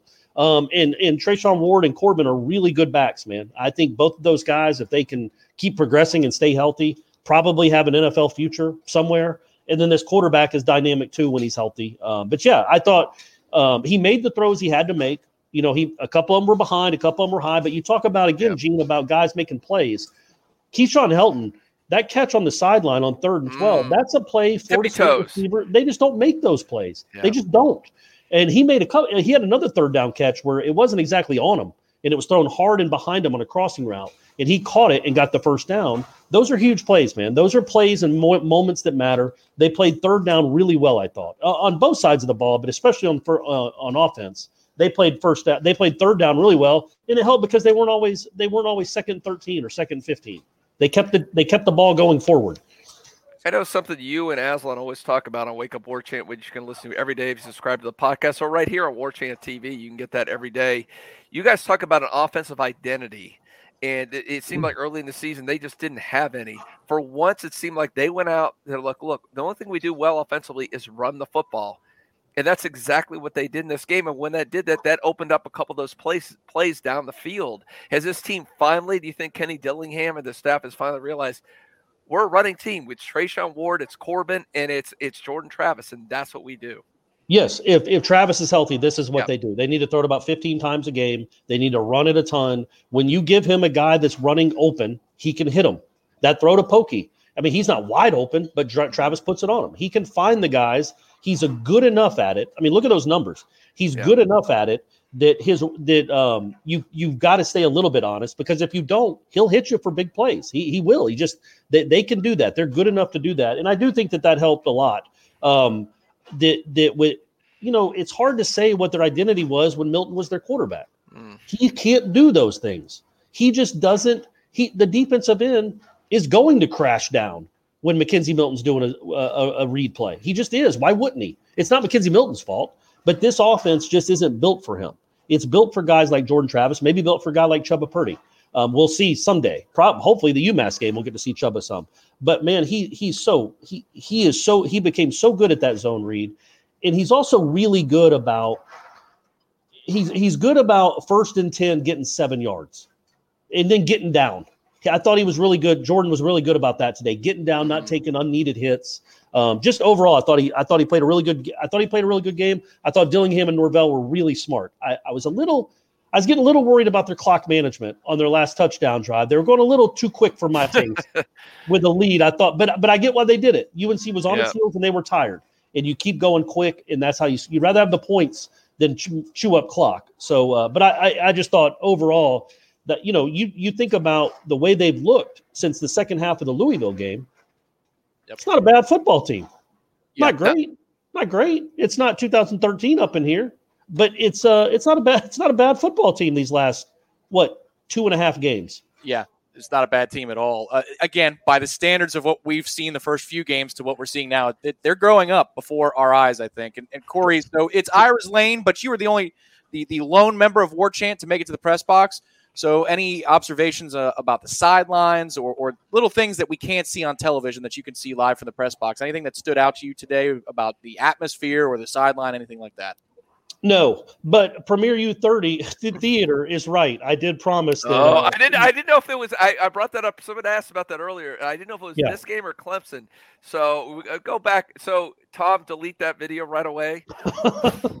yeah, if, if they win out, I'm going to owe some people. We're going to owe some people some money, Gene. Oh, uh, it was sure. if FSU wins out. It wasn't for this game. No, no, no. It's for winning out. So we, I think we're good. I think we're still good. Don't don't start right. Well, War, yet. War Channel fund that a little bit. I think if that happens. So we'll. I mean, that would be we'll crazy. We, we'd be going to like the Orange Bowl or something crazy. They, like someone, we had someone earlier caller saying FSU is going to win the ACC now. So I guess I guess they ran the let's not go table. That's in play, right? Yes, this and by the way, I talked about it on the post game wrap up with Ira. It almost looks like I'm on a green screen. Like it doesn't even look like I'm. in- good. That's I'm a good here. look. Yeah, it looks like I'm. I, y'all did this. Like we put this on my computer. It's a green screen, and the moon landing is going to be next. Yeah. But uh, but yeah, overall, I, I- there was nothing I could really see from the sidelines. I forgot my binoculars. The ones I had were terrible, but it was really cool after the game. That scene. It's two good, cool scenes in a row. But like taking the Powerade bath out of it, the way the Florida State fans celebrated with, I mean, there were probably a couple thousand Florida State fans that made the trip that were here there in the corner, including my my girlfriend Stephanie and my son. And my son got to meet Devin Travis, so that was cool, Oh, and took cool. a picture with him. But that's a cool scene, man. That's a scene I remember from when I used to go on road road games with my dad. You go into another building and you you you quiet their crowd, send them home early, and you get to celebrate with your fans. And that hasn't happened since what 2019 Boston College. It's been a long time since they've gotten to cut some sod. And like Norvell said after in his post game, he's he's glad he finally gets to contribute to that tradition. Um, so and we all are too. I, that's a win I just can't believe happened. I can't believe I just watched that. Honestly. So let me, uh, Corey, let you vent for a moment because I know that clock management, game management, it, it's a pet peeve of yours. Catching the football with punts, things like that. These are things we share. We share a passion for this.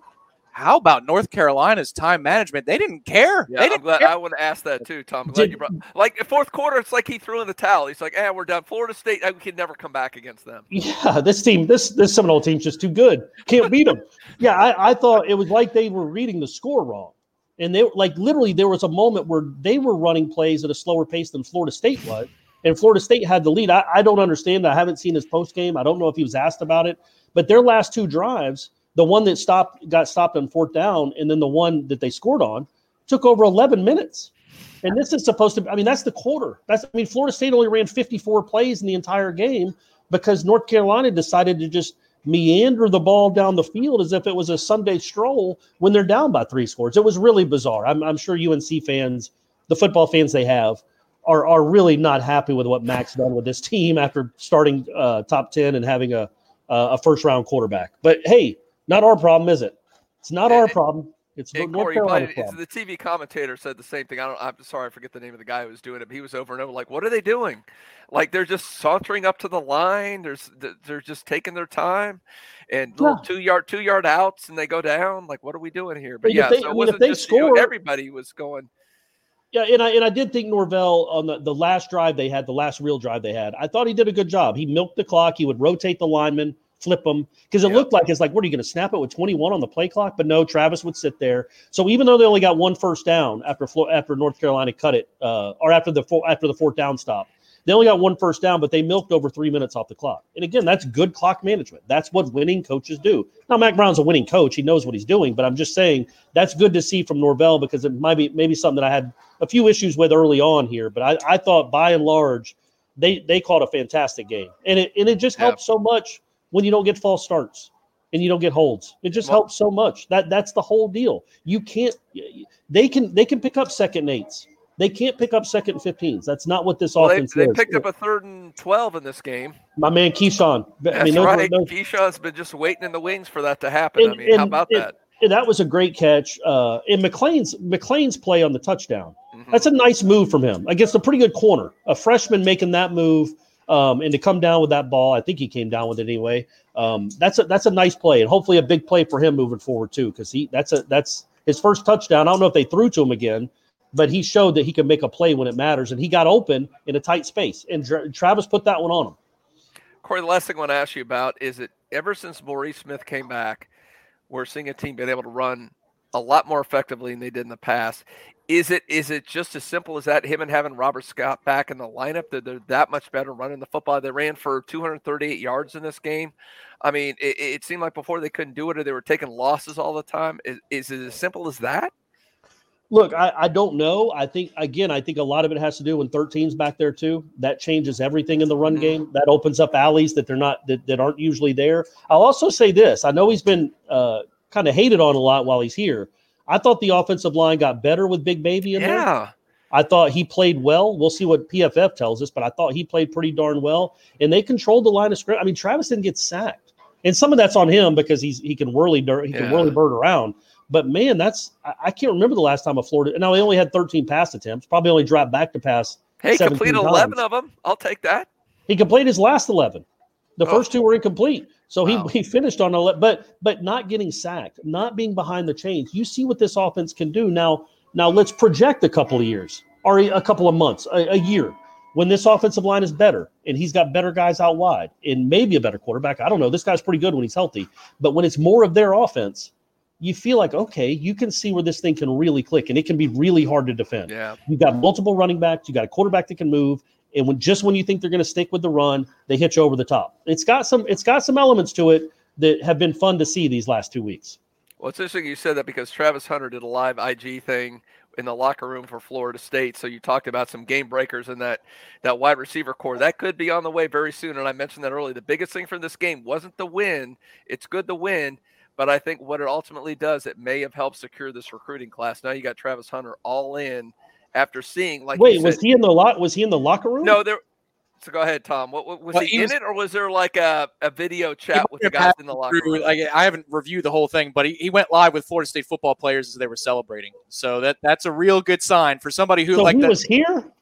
No, no, he was he was on his phone with the players Oh, in the got it. locker room. I got it. Okay, I got you. Yeah, that is a very good sign. Yeah, so Um, we yeah. worried because he visited Georgia last week, which is a little scary when when your star player does that. But a guy like him, you get a game breaker in the secondary. If he's as good as it looks, and he looks ridiculous looking at his film, what he's doing this season, a guy like that, when you got a quarterback that suddenly clicks, an offensive line that comes back, you're right. There could be some special things, Corey. They got a bunch of Travises. How about my man Travis Jay with a big kick return, Gene? How'd that taste? What was that? And, I- and I the feel gap. bad because I asked Papuchis that question last week. Like, why don't you just take the down? He's like, and he's going to go you in seen your Travis. J? That's why Travis that. And Corey Wren got an extra 15 yards by getting his helmet knocked off and getting knocked out was of the game. As soon as it went set down him up. I sat with my buddies, Terry and Dan, and I'm like, that's why you take the down when he got tackled at the 15. Sure Nope, enough. nope. I'm Got out to the 32, my man. That's what they. But it was cool to see Travis Jay do that. Hopefully, he can get back more into the rotation on defense. But uh, He's a yeah, special just overall, overall, they I thought they did everything. Uh, special teams was decent, and everything else was good. The defense is as good as it's going to be, which isn't great, but it did enough. And the offense put up some points and yards and, and won a game on the road. Yeah. The house that Rod Owens built.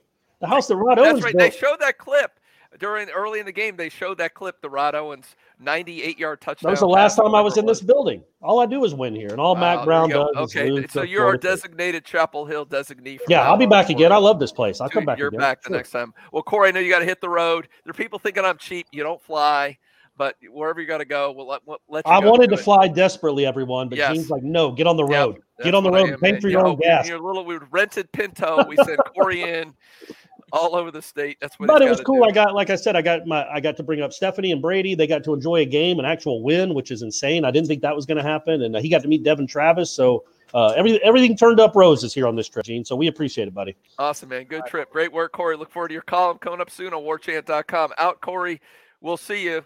And uh, I knew he was out, but your buddy, I know Eric Angel's looking forward to having some drinks with you next Friday for the, uh, I'm sorry, two weeks because it was the bye week for the UMass game, the happy hour at Corner Pocket. Jason Parker, while we were doing that, gave us another huge tip. Thank you so much, Jason. And that, like I said, I think the biggest thing that came from this game is you may have salvaged that incredible recruiting class coming in because now the recruits see, yes, Mike Norvell and the staff know what they're doing. They've got things headed in the right direction. Right. That's the uh, that's the point. Corey's saying you can kind of see where this offense is going when it's Mhm. running well. Well, if we can, You can, yeah, you can see it. then the recruits can see it, and that's where it gets really, really important. And And- Travis Hunter's going, hmm, in this offense, I could do some fun things. Well, and the good news for Corey too is there won't be much traffic. All the fans left in the third quarter apparently, so he can get uh, smooth sailing out of Chapel Hill. Uh, one final round of calls. Uh, we don't have anybody in the lines right now, so we get one call. Last call for calls. I think everybody's boozing, Gene. They're Wait, all- I, I just, I, I I hope I want to send a shout out to our boy Gator Kirk. I hope he's okay. I'm just shocked he has not dialed in, and I hope he's just celebrating so much he just doesn't even want to. Maybe there was handle no in. maintain. I hope No he's maintain okay. from Gator Kirk. Yeah, he did not. This was not a Cat Five maintain, so Jeff didn't call this one out. So understandable, he wasn't prepared. Yeah, absolutely. Uh, so, Gene, I guess we can recap a little bit here because we've been going for well over an hour. Just some initial sh- thoughts on this game. Uh, North Carolina goes up ten nothing, and then from there, Florida State goes on a thirty-five to seven run against a Power Five opponent, against a conference opponent. It is possible, folks. And guess what that means? It's bamboo time. There we go. I like the shirts, man. There's a couple people said they want those shirts, Tom. So we need to start working on it. Get Kenny to sign off on that. Yep. Oh yeah. Well, I mean that's his uh, that's his picture from uh, over at uh, Florida State Sports Info. I think we can just use it at that point. Uh, but it is bamboo time for this offense. You can see it. The yards per play was through the roof. The offense stuck to the game plan. One of the key plays in this game, I thought, was uh, the third and eight call on the 47 yard line. It's a 10 nothing ball game at that point. Florida State sticks with the run in that Mm. situation. They give the ball to Jay Corbin. That's a good idea because he's a good player. Jordan Travis was lights out. We put up the graphic while Corey was on. We put it up a couple of times, but there it is. This is before the kneel downs, Mm-hmm. and one of which was like 10 yard kneel down. But look at those numbers. Look at the efficiency. Gene, it's through the roof. 13 passes. He threw for three touchdowns and 145 yards. Yards per attempt over 10. And then 121 yards before the kneel downs on 14 attempts. Five total touchdowns. Today is a day for a lot of people to take a bow. And I think at the front of the line would be 13, wouldn't you?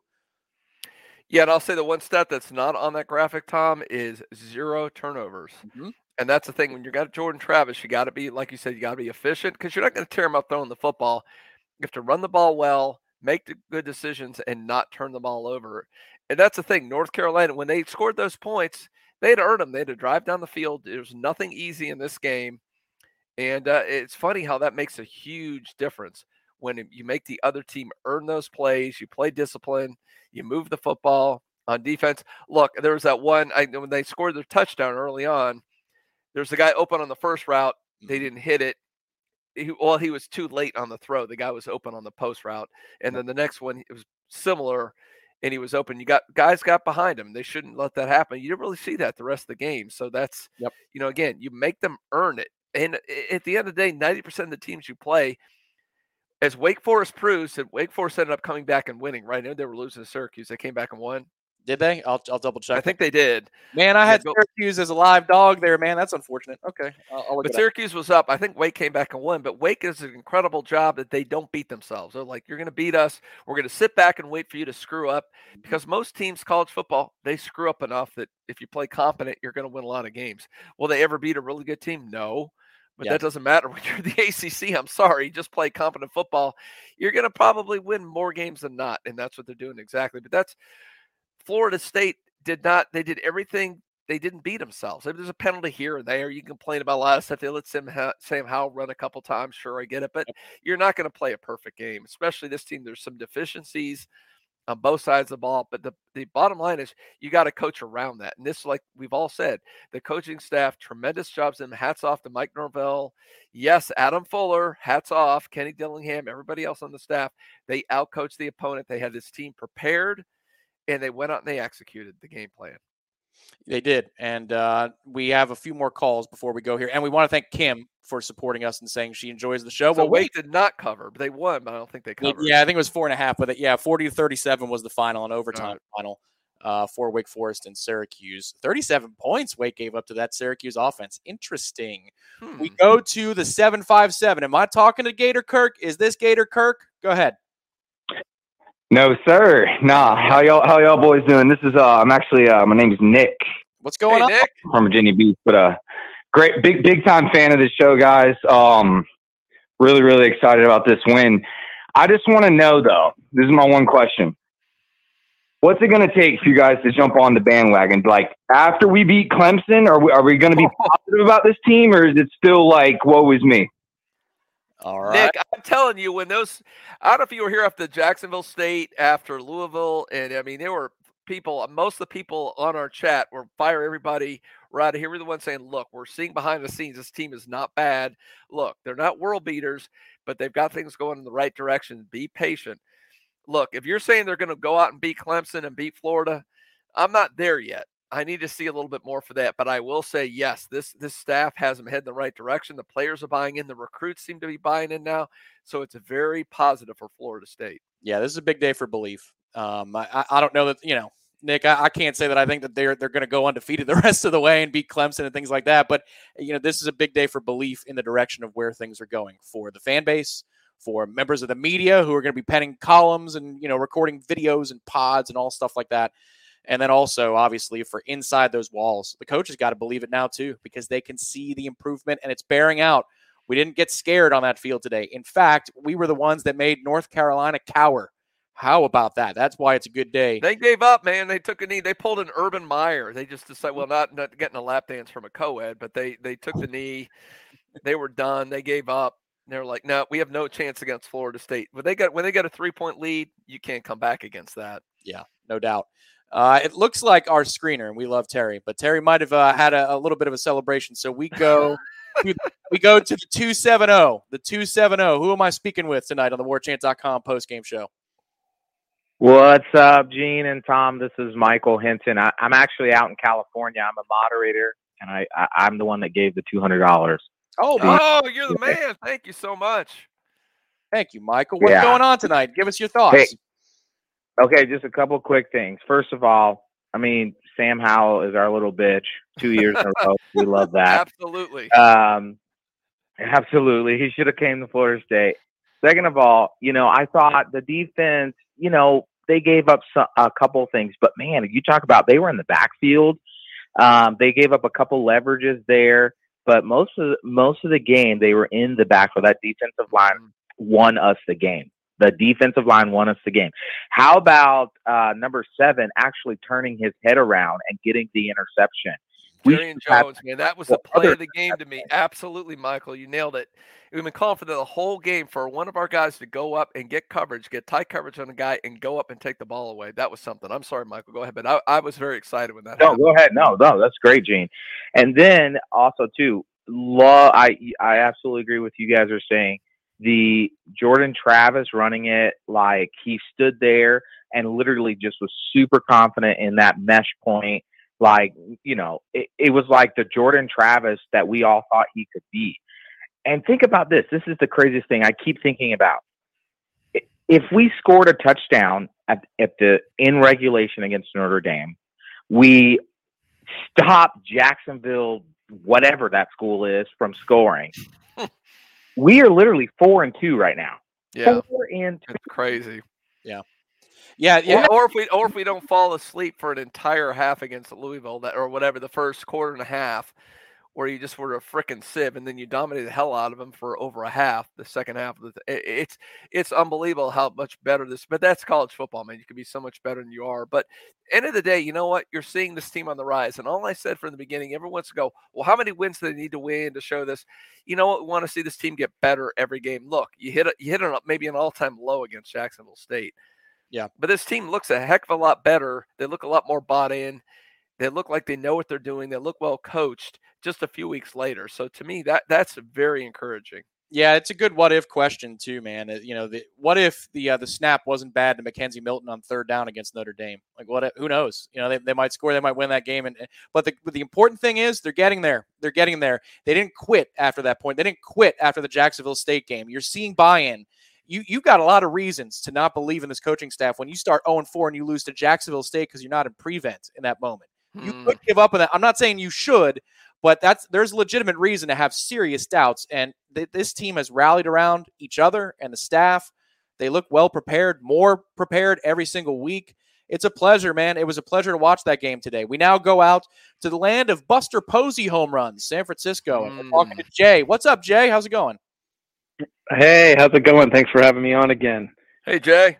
Uh, I called. Hey there, how's it going, Gene? I called in a couple weeks ago after the Louisville game, and kind of agreed with you all that there was a tale of two halves, and um, kind of interested in what you all are thinking as our uh, our keys to the second half of the season to be to optimize our success. Um, I'll throw mine out there. I think number one, I'm really happy we're going to have UMass after a bye week. So let's just rest up and keep our guys healthy. I think Travis and uh, the O line staying healthy is key. And again, I think there's a lot of cautious optimism around this uh, this victory. Um, I think it's really hard in today's day and age to keep collegiate players engaged, particularly when we were 0-4. And I've got a lot of cautious optimism for Norvell and the team. They cer- or the coaches. They certainly have shown that uh, they're better than Taggart's crew. And uh, I'll take my my call off the air, and hopefully you guys have some some good talk about that. Thanks a lot. Thanks, Jay. We Thank you, Jay. Good call. Yeah, it's uh how how do you go from here? I mean, yeah, I think he nailed it because it's funny. As soon as he, he asked the question, then he said, "Look, getting the offensive line staying healthy, and then Jordan Travis. Those are the two things. Because if those stay intact, I think we've seen enough from this team, and they know their identity on offense now.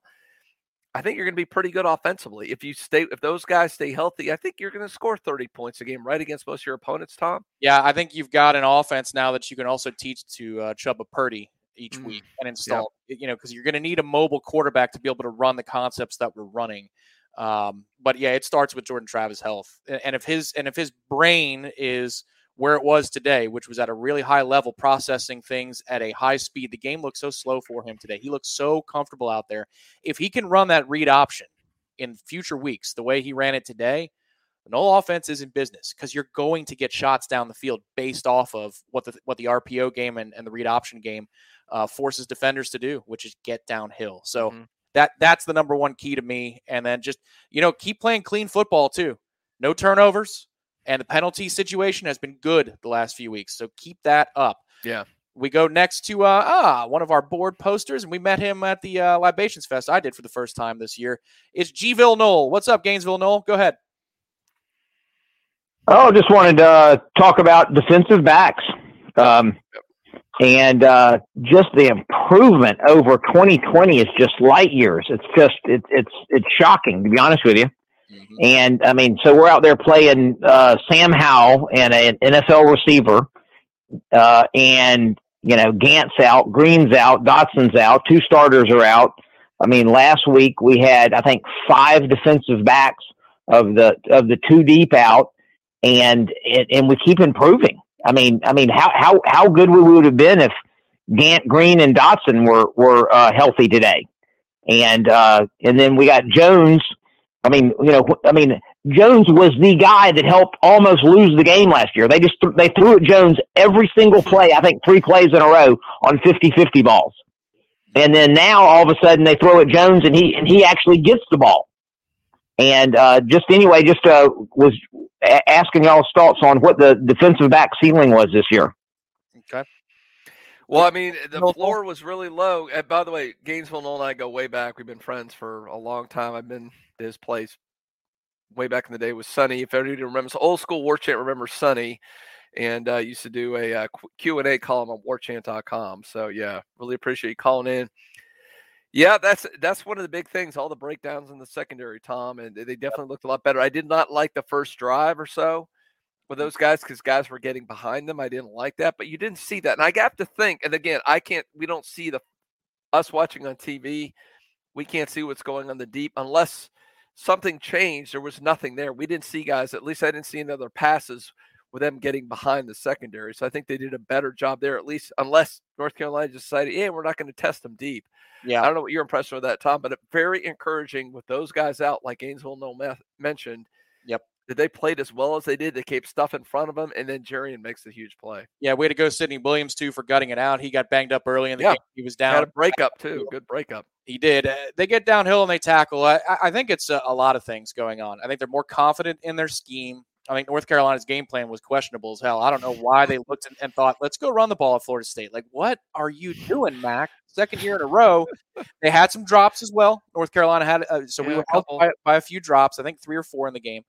Uh, but in general, it just it looks like the guys are much more comfortable. And, and the Jarrian Jones play specifically tells me like it like the Jordan Travis read option play and and how slowly everything processes. If you can turn around, find the ball, locate the ball, high point it, and turn what is a throw into the end zone into a touchback for you, you are comfortable in your own ability to cover a receiver. You're comfortable in the scheme. You know where you need to be. That to me breeds. It's all about confidence. And, and this group found confidence out of nothing. They found confidence out of a slow start against Louisville and then rallying in that game and parlaying that against. I mean, think about this, Gene. How many ways? Remember, we did this last week. How many different ways did Florida State try to lose the Syracuse game last week? I mean, it was the muff punt. It was third and forever. they they found demons where there were no demons, and they still won the football game. And today, you didn't see that when they had a chance to catch a punt in a big situation. They did. When they needed to convert on third down, they did. When they, did, I forget at some point they were up, and I forget they might have been up ten points, whatever the margin was. And the in North, we stopped North Carolina, and they got a punt. Yep. And I think it was, um, it might have been Keyshawn. Was he returning punts? And he had a fair catch, and I'm like, you know what? We've learned. Look, there's guys in your face. You're up. You have momentum. Don't try to make a play with guys in your face and turn the ball over. You know what? Be with play within yourself sometimes. And it's just it's again the maturation in one week is incredible. And again, I want to see them build on this. I hope this is not like we talked about last year with North Carolina. That was a one week aberration. Looking back, that was a fluke. Um, it- This doesn't feel like a fluke. I'm not saying they're going to win the rest of their games. I don't think they're that good, but it, you do see some real tangible improvements in this team that they can build on in the second half of the season. So I want to see that perpetuate itself down the road. But it, it's as encouraging you can get, not only because you won, but how you won the game on both sides of the ball. Yeah, this is a, a North Carolina program that got blown out by by Georgia Tech too. So like these aren't world beaters, but I don't care. We lost to Jacksonville State. So when you beat teams with a pulse, and then you, I mean, this is a game where they submitted to us. The fourth quarter, they didn't try to score with They any. gave up. They gave up. We forced them to give up. That's the takeaway from today. So I don't care who it is that you do that to. You got to start somewhere. And we started today against North Carolina. Last couple of calls on the warchant.com post game show. We got two more callers. We go to a 20 year member of War Chant. His name is Rob, he's in West Palm. Rob, thank you for uh, your subscription and support of War Chant. Also, welcome to the program. Go ahead. Thank, thank you much, guys. I love what you do. Appreciate it all, especially in those bad days in between losses. But I will say this: tonight was one of those waiting for the next foot to fall game. And when they saw that pooch punt get bumbled, I was like, "Oh, darn it!" But no, they recovered. But the team played well. What I want to say to all our fans is, I think this is the right coach, and this is a young team. We have to remember we're playing so many sophomores and freshmen and redshirt freshmen. It's absurd. But we are Noles, and we are going to be back. Like I said, I Gene said, two to one to two years. I think we'll be uh, playable. Yep, no doubt. Well, Rob, Yeah, you see the foundation. That's the thing. This is one of those foundation moments Mm-hmm. where you see what this staff has been preaching. It came to fruition. You can, you can see the ceiling. You can see if they do what they're supposed to do and they execute and they follow the game plan, they can do it. There's been a lot of bumps in the road and they got a long way to go. But I think there's a, a little bit of a, ta- a little more stability in the offensive line, a little bit more talent infusion at certain positions, linebacker, at wide receiver, some positions. A year or two, this could be a pretty good darn team. Yeah. Um, I Yeah. don't think they're there yet. Look, they might win two or three more games. Who knows? In the second half of the season, that'll be fine. Um, but yeah, very encouraging today. Oh my goodness, Sarvin. My man. Sarvin, Thank my you man. Much. Well done yourself, sir. We really appreciate the sound effects, Tom? We got to bring those back. I know. Me, uh, my Macho Man guy got zapped on this device. I got, I got to put it back in the device. The oh yeah, uh, but uh, we'll work on that. Uh, Sarvin, thank you so much for the support. I'll give you a Ric Flair woo woo right there for you. And uh, our final caller of the evening. Let's see, Gene. Do you like Inverness or Tampa better? Where do you like? Man, they're both awesome. Can we, can we do both? All right, we can do both. Why not? We Let's can do whatever through the hell one, one want. thing. Let's get through it quick. Let's go to Mike in Tampa. Mike, welcome to the program. What's going on, guys? Hey, Mike. Uh, I know you know it was a great, it was a great game, but do you guys still have confidence in Adam Fuller? You know, I know Howell was taking off for you know a few plays, but do you really still have confidence in him as a you know defense coordinator this year? All right, simple question. Gene, what say you? That goes, yeah. That's that's cutting right to the chase there. I got to give you credit on that one. I I, I don't know. Like I, I said earlier, man, the book is still out. Look, the bottom line is eh, we don't need to make that decision now. You're not firing him right now because you couldn't hire anybody if you wanted to. This was a good game defensively. It was the best defensive game they've had all season, in my mind, by far. Um, you held a team effectively. The, the last touchdown they got was whatever. You were kind of in a slow down mode, and they did exactly what they needed to do eat the clock. So gave up 17 points to a pretty good offensive team with a nice quarterback who was a Heisman. ca- It was funny. I was listening on the way over, and Deckerhoff, Heisman candidate Sam Howell. I'm like, yeah, he hasn't been a Heisman candidate for about a month, but okay, Gene, I get it. I get what you're doing there. But the point is, it was the best defensive game they've had. But before that, it's been abysmal. Yep. Um, so I would say you have half a season, and I think we eh, we all evaluated that at the end. Yeah. Like I said, if they go out and the other, these other teams are averaging 30, 40 points a game against that defense, and I think you may need seriously consider moving on. But if they build on this, and this is the new norm, and this is what the defense looks like, then you know maybe Adam Fuller has saved his job. I don't think we need to make that decision. Unless, what do you think, Tom? No, we don't need to make that decision today. And folks, Yeah. again, just en- enjoy the moment. Enjoy. Yeah. I understand the long term concerns. I, I get that completely. Sure. But today is about celebration. Oh, there it is. Uh, Oh, yes, go! Let's go! Let's go! My beautiful wife, Jamie, the owner of those uh, our, our Go ACC plates. Thank you so much, babe. She's rocking the aviators and the starter. That is an outstanding That's a look. good wife to go. I love. She just opens up, brings you a beer. That's the best, man. Oh, Jamie, thank you so that- much. And her being in that good mood after what happened to Texas today. I know she's Yeah. a fan of both schools, but that's something. We got to capture that and, and keep that forever. Uh, Thank you, babe. Thank you. Uh, John and Inverness, we go to you now. John, go ahead. Gene and Tom, first of all, thank you for taking my call this evening. When you when you said a few minutes ago, do we pick between Inverness and Tampa? I'd have taken Tampa to be honest with you, but I'm glad, you, I'm, I'm glad you stuck around and took me. Uh, listen, great win, and and I'm going to celebrate with all the Florida State fans tonight and all the recruits, and I'm very excited about that. One quick question I had for you: We see a limited amount of use of the tight ends in terms of, of targeting them. I know historically we've had some really good tight ends at Florida State. Now, for an offense that's somewhat limited, uh, my question is simple: Is this something you guys see that we could maybe recruit more at this uh, in this particular area, or target more, or scheme more towards? I, I know we need them, you know, kept, uh, kept in the backfield to block a little bit for the run game and things of that nature. But uh, when we do use them, it, it tends to work out pretty good. So that's my question. Have a great evening. I appreciate the, the, you taking my call this evening, and hopefully we'll catch up again for a win um, two weeks from now. Thanks, guys. Thank you, John. Great call. All right, Gene, your thoughts? Sounds good, John. Eh, We love Inverness, buddy. Thank you for calling in.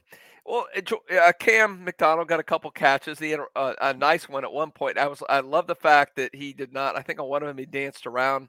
A second one, man, I love the fact he just lowered his shoulders. He was bigger than the defensive backs. He went forward and got the first down. And Mike Norvell does love his tight ends. He likes to run a lot of 12 personnel. and get both of those guys out there. Um, I just don't know you have a done. I mean, Cam is decent. I just don't know you have the dynamic tight end out there. I think you'll see more and more of those guys going forward as recruiting goes on. They got a they got a couple of young guys on the roster that I think might eventually be pretty good. But let's just, just wait and see how those guys pan out. But I do think, and Mike Norvell, tight end is going to be a major part of the offense going forward. Oh, you could see it. You could see all the options that they have off of it in their in their RPO game. And I mean, last week, Cam, outside of the missed block, he played a really, really good game, and he was a focal point of the offense. And he and Jordan have some in, in short, quick throws. They have some chemistry. Uh, the the fun yeah. part is after the bye week. Let's just say, for uh, argument's sake, Gene, that Florida State shows up, does what it's supposed to do the first 30 minutes against UMass. You'll be able to see some of the other players, like a Jackson West, who Mike Norvell has been raving about. Mm-hmm. We want that. This is what Florida State football used to be about you know, you'd blow out teams and then you get to see the young players hit the field and you get to see what the future looks like. A little bit of Chuba, maybe. Exactly. Hopefully the Noles do what they're supposed to do two weeks from now against UMass so we can evaluate what we have. Is Jackson West worth bragging about like Mike Norvell did for a, a, the full spring camp? We'll find out and that's the fun part. Uh, but you're right, Gene. It, I mean, this is an attractive offense. If I am a tight end prospect in high school, I see that there are a ton of plays for me to make, and I could be a featured player.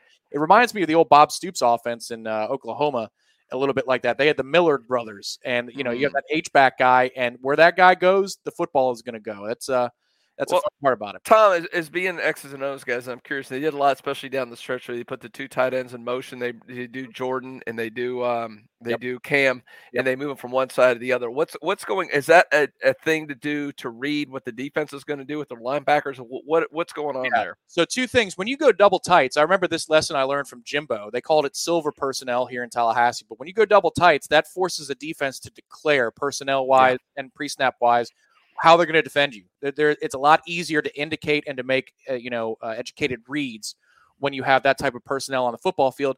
And motion is yeah, that's all. That's what that's all about. You're looking to see how the defense shifts, and you can get. It doesn't always work, but it's a it's like a man zone indicator. You're just looking for information so you can make better decisions after the snap. That's what this offense is all about. Isolating matchups and, and giving quarterbacks simple reads so they can play fast. And Jordan Travis certainly played very, very fast today. Uh, we'll go one more. One more. How about that? Well, a bonus. We'll call this a bonus. This is the Denver bonus. I'm sorry to Justin. We'll get you next time. I, I apologize, Justin. But Vincent in Denver, go ahead, Vincent. What's going on, man?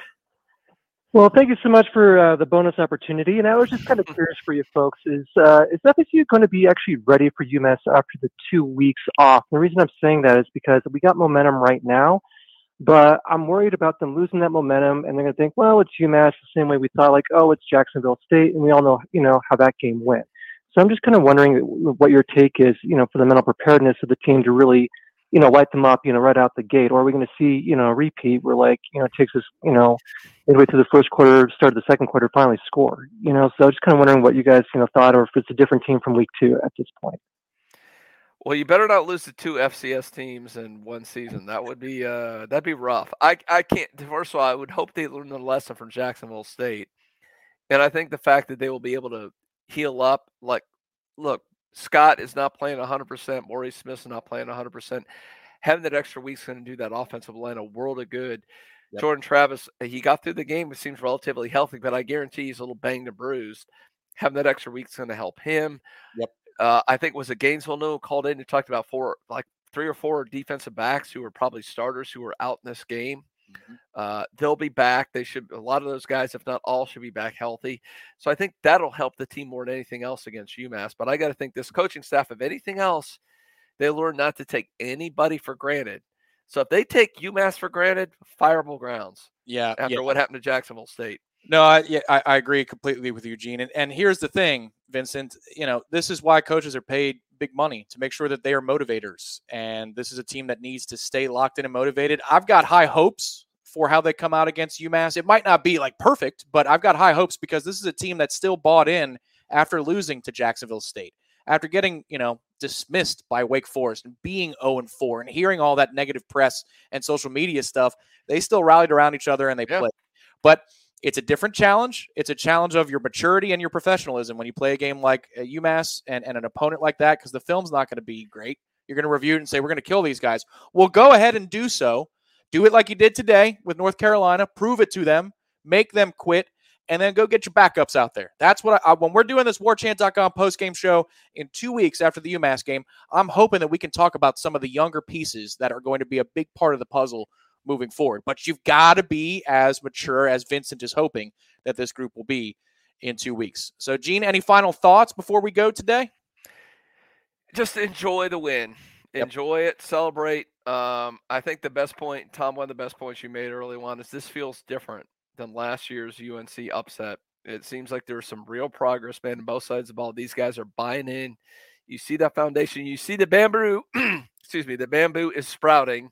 That's right. You really can see that the foundation is being laid. There it is. It's bamboo time. Yes, Kenny with the bamboo. So you see that happening. So this is a really fun time for Florida State, man. We have been in this before. Maybe we finally did hit. I say hit rock bottom, and they'll be talking two weeks to lose to UMass. But no, we're not going to go there. That's not happening. No. So it's it's very positive. The recruiting class could be saved. I remember a couple weeks ago, Tom, everyone was like, the recruiting class is gone. All these guys are leaving. What are we doing? It's done. It's over.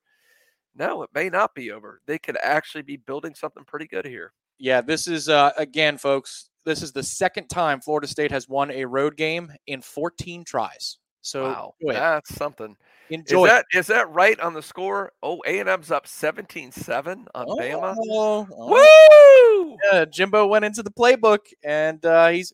We'll, well see. I'm sure knowing Jimbo with Alabama, he's been pre- preparing. You can see the way they play this season, prepare for one game all se- all off season, all season. I'll tell you what, Gene, my preseason Georgia national title uh, wager looks pretty good right now. If that, that but uh, that's it's not going to matter. Alabama can lose; it will make no difference. They'll still oh, be in the playoffs. Absolutely, that SEC championship game is going to be an exhibition. Who cares? Because they're both going to go, and that's really annoying. But that's the way it's going to be, unless Alabama completely falls on its face, loses tonight, and then loses another one between now. Well, I guess they could. I mean, here'd be the funny thing: if they lose tonight and then they lose to Georgia in the SEC championship game, yeah, are yeah. they going to let them in with two losses? Yeah, maybe. Over like this will be the tell. Will ESPN push them in ahead of let's say a one-loss Iowa team? Iowa, Iowa won today. They upset Penn State.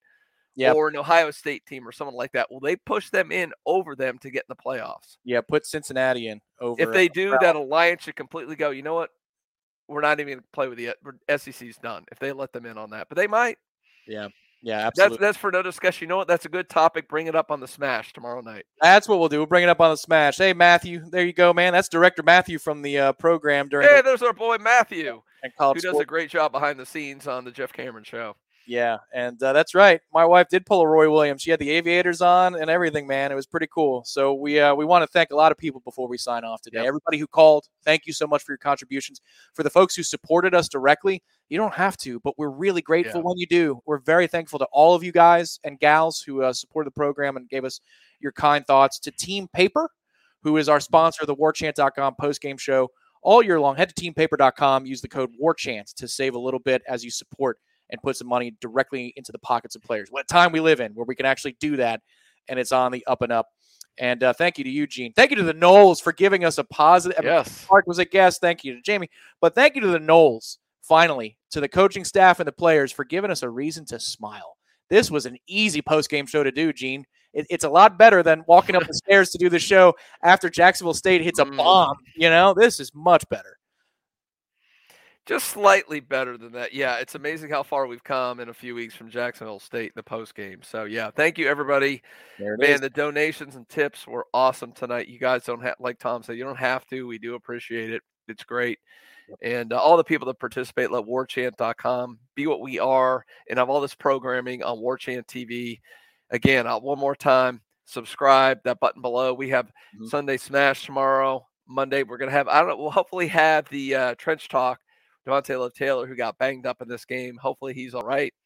And then the Jeff Cameron show all during the week, Seminole headlines, happy hour coming up on uh, home games, pregame show coming up for that UMass game. So much cool programming on War Chant TV. So hit that subscribe button. Yeah, if you haven't done so yet, it helps other Noles who might like Florida State content. We, we find them. It's uh, the YouTube system, the algorithm works. The more you subscribe to us, the more you like our videos. If you enjoy our content, somebody else who has never heard of us is going to, thanks to you. So we really do appreciate it. All right, guys, that will wrap up this victorious edition of the warchant.com postgame show. Cheers. Ladies and gents who uh, were aboard for the entirety of the two hours, this was a good one. Have a good night, everybody.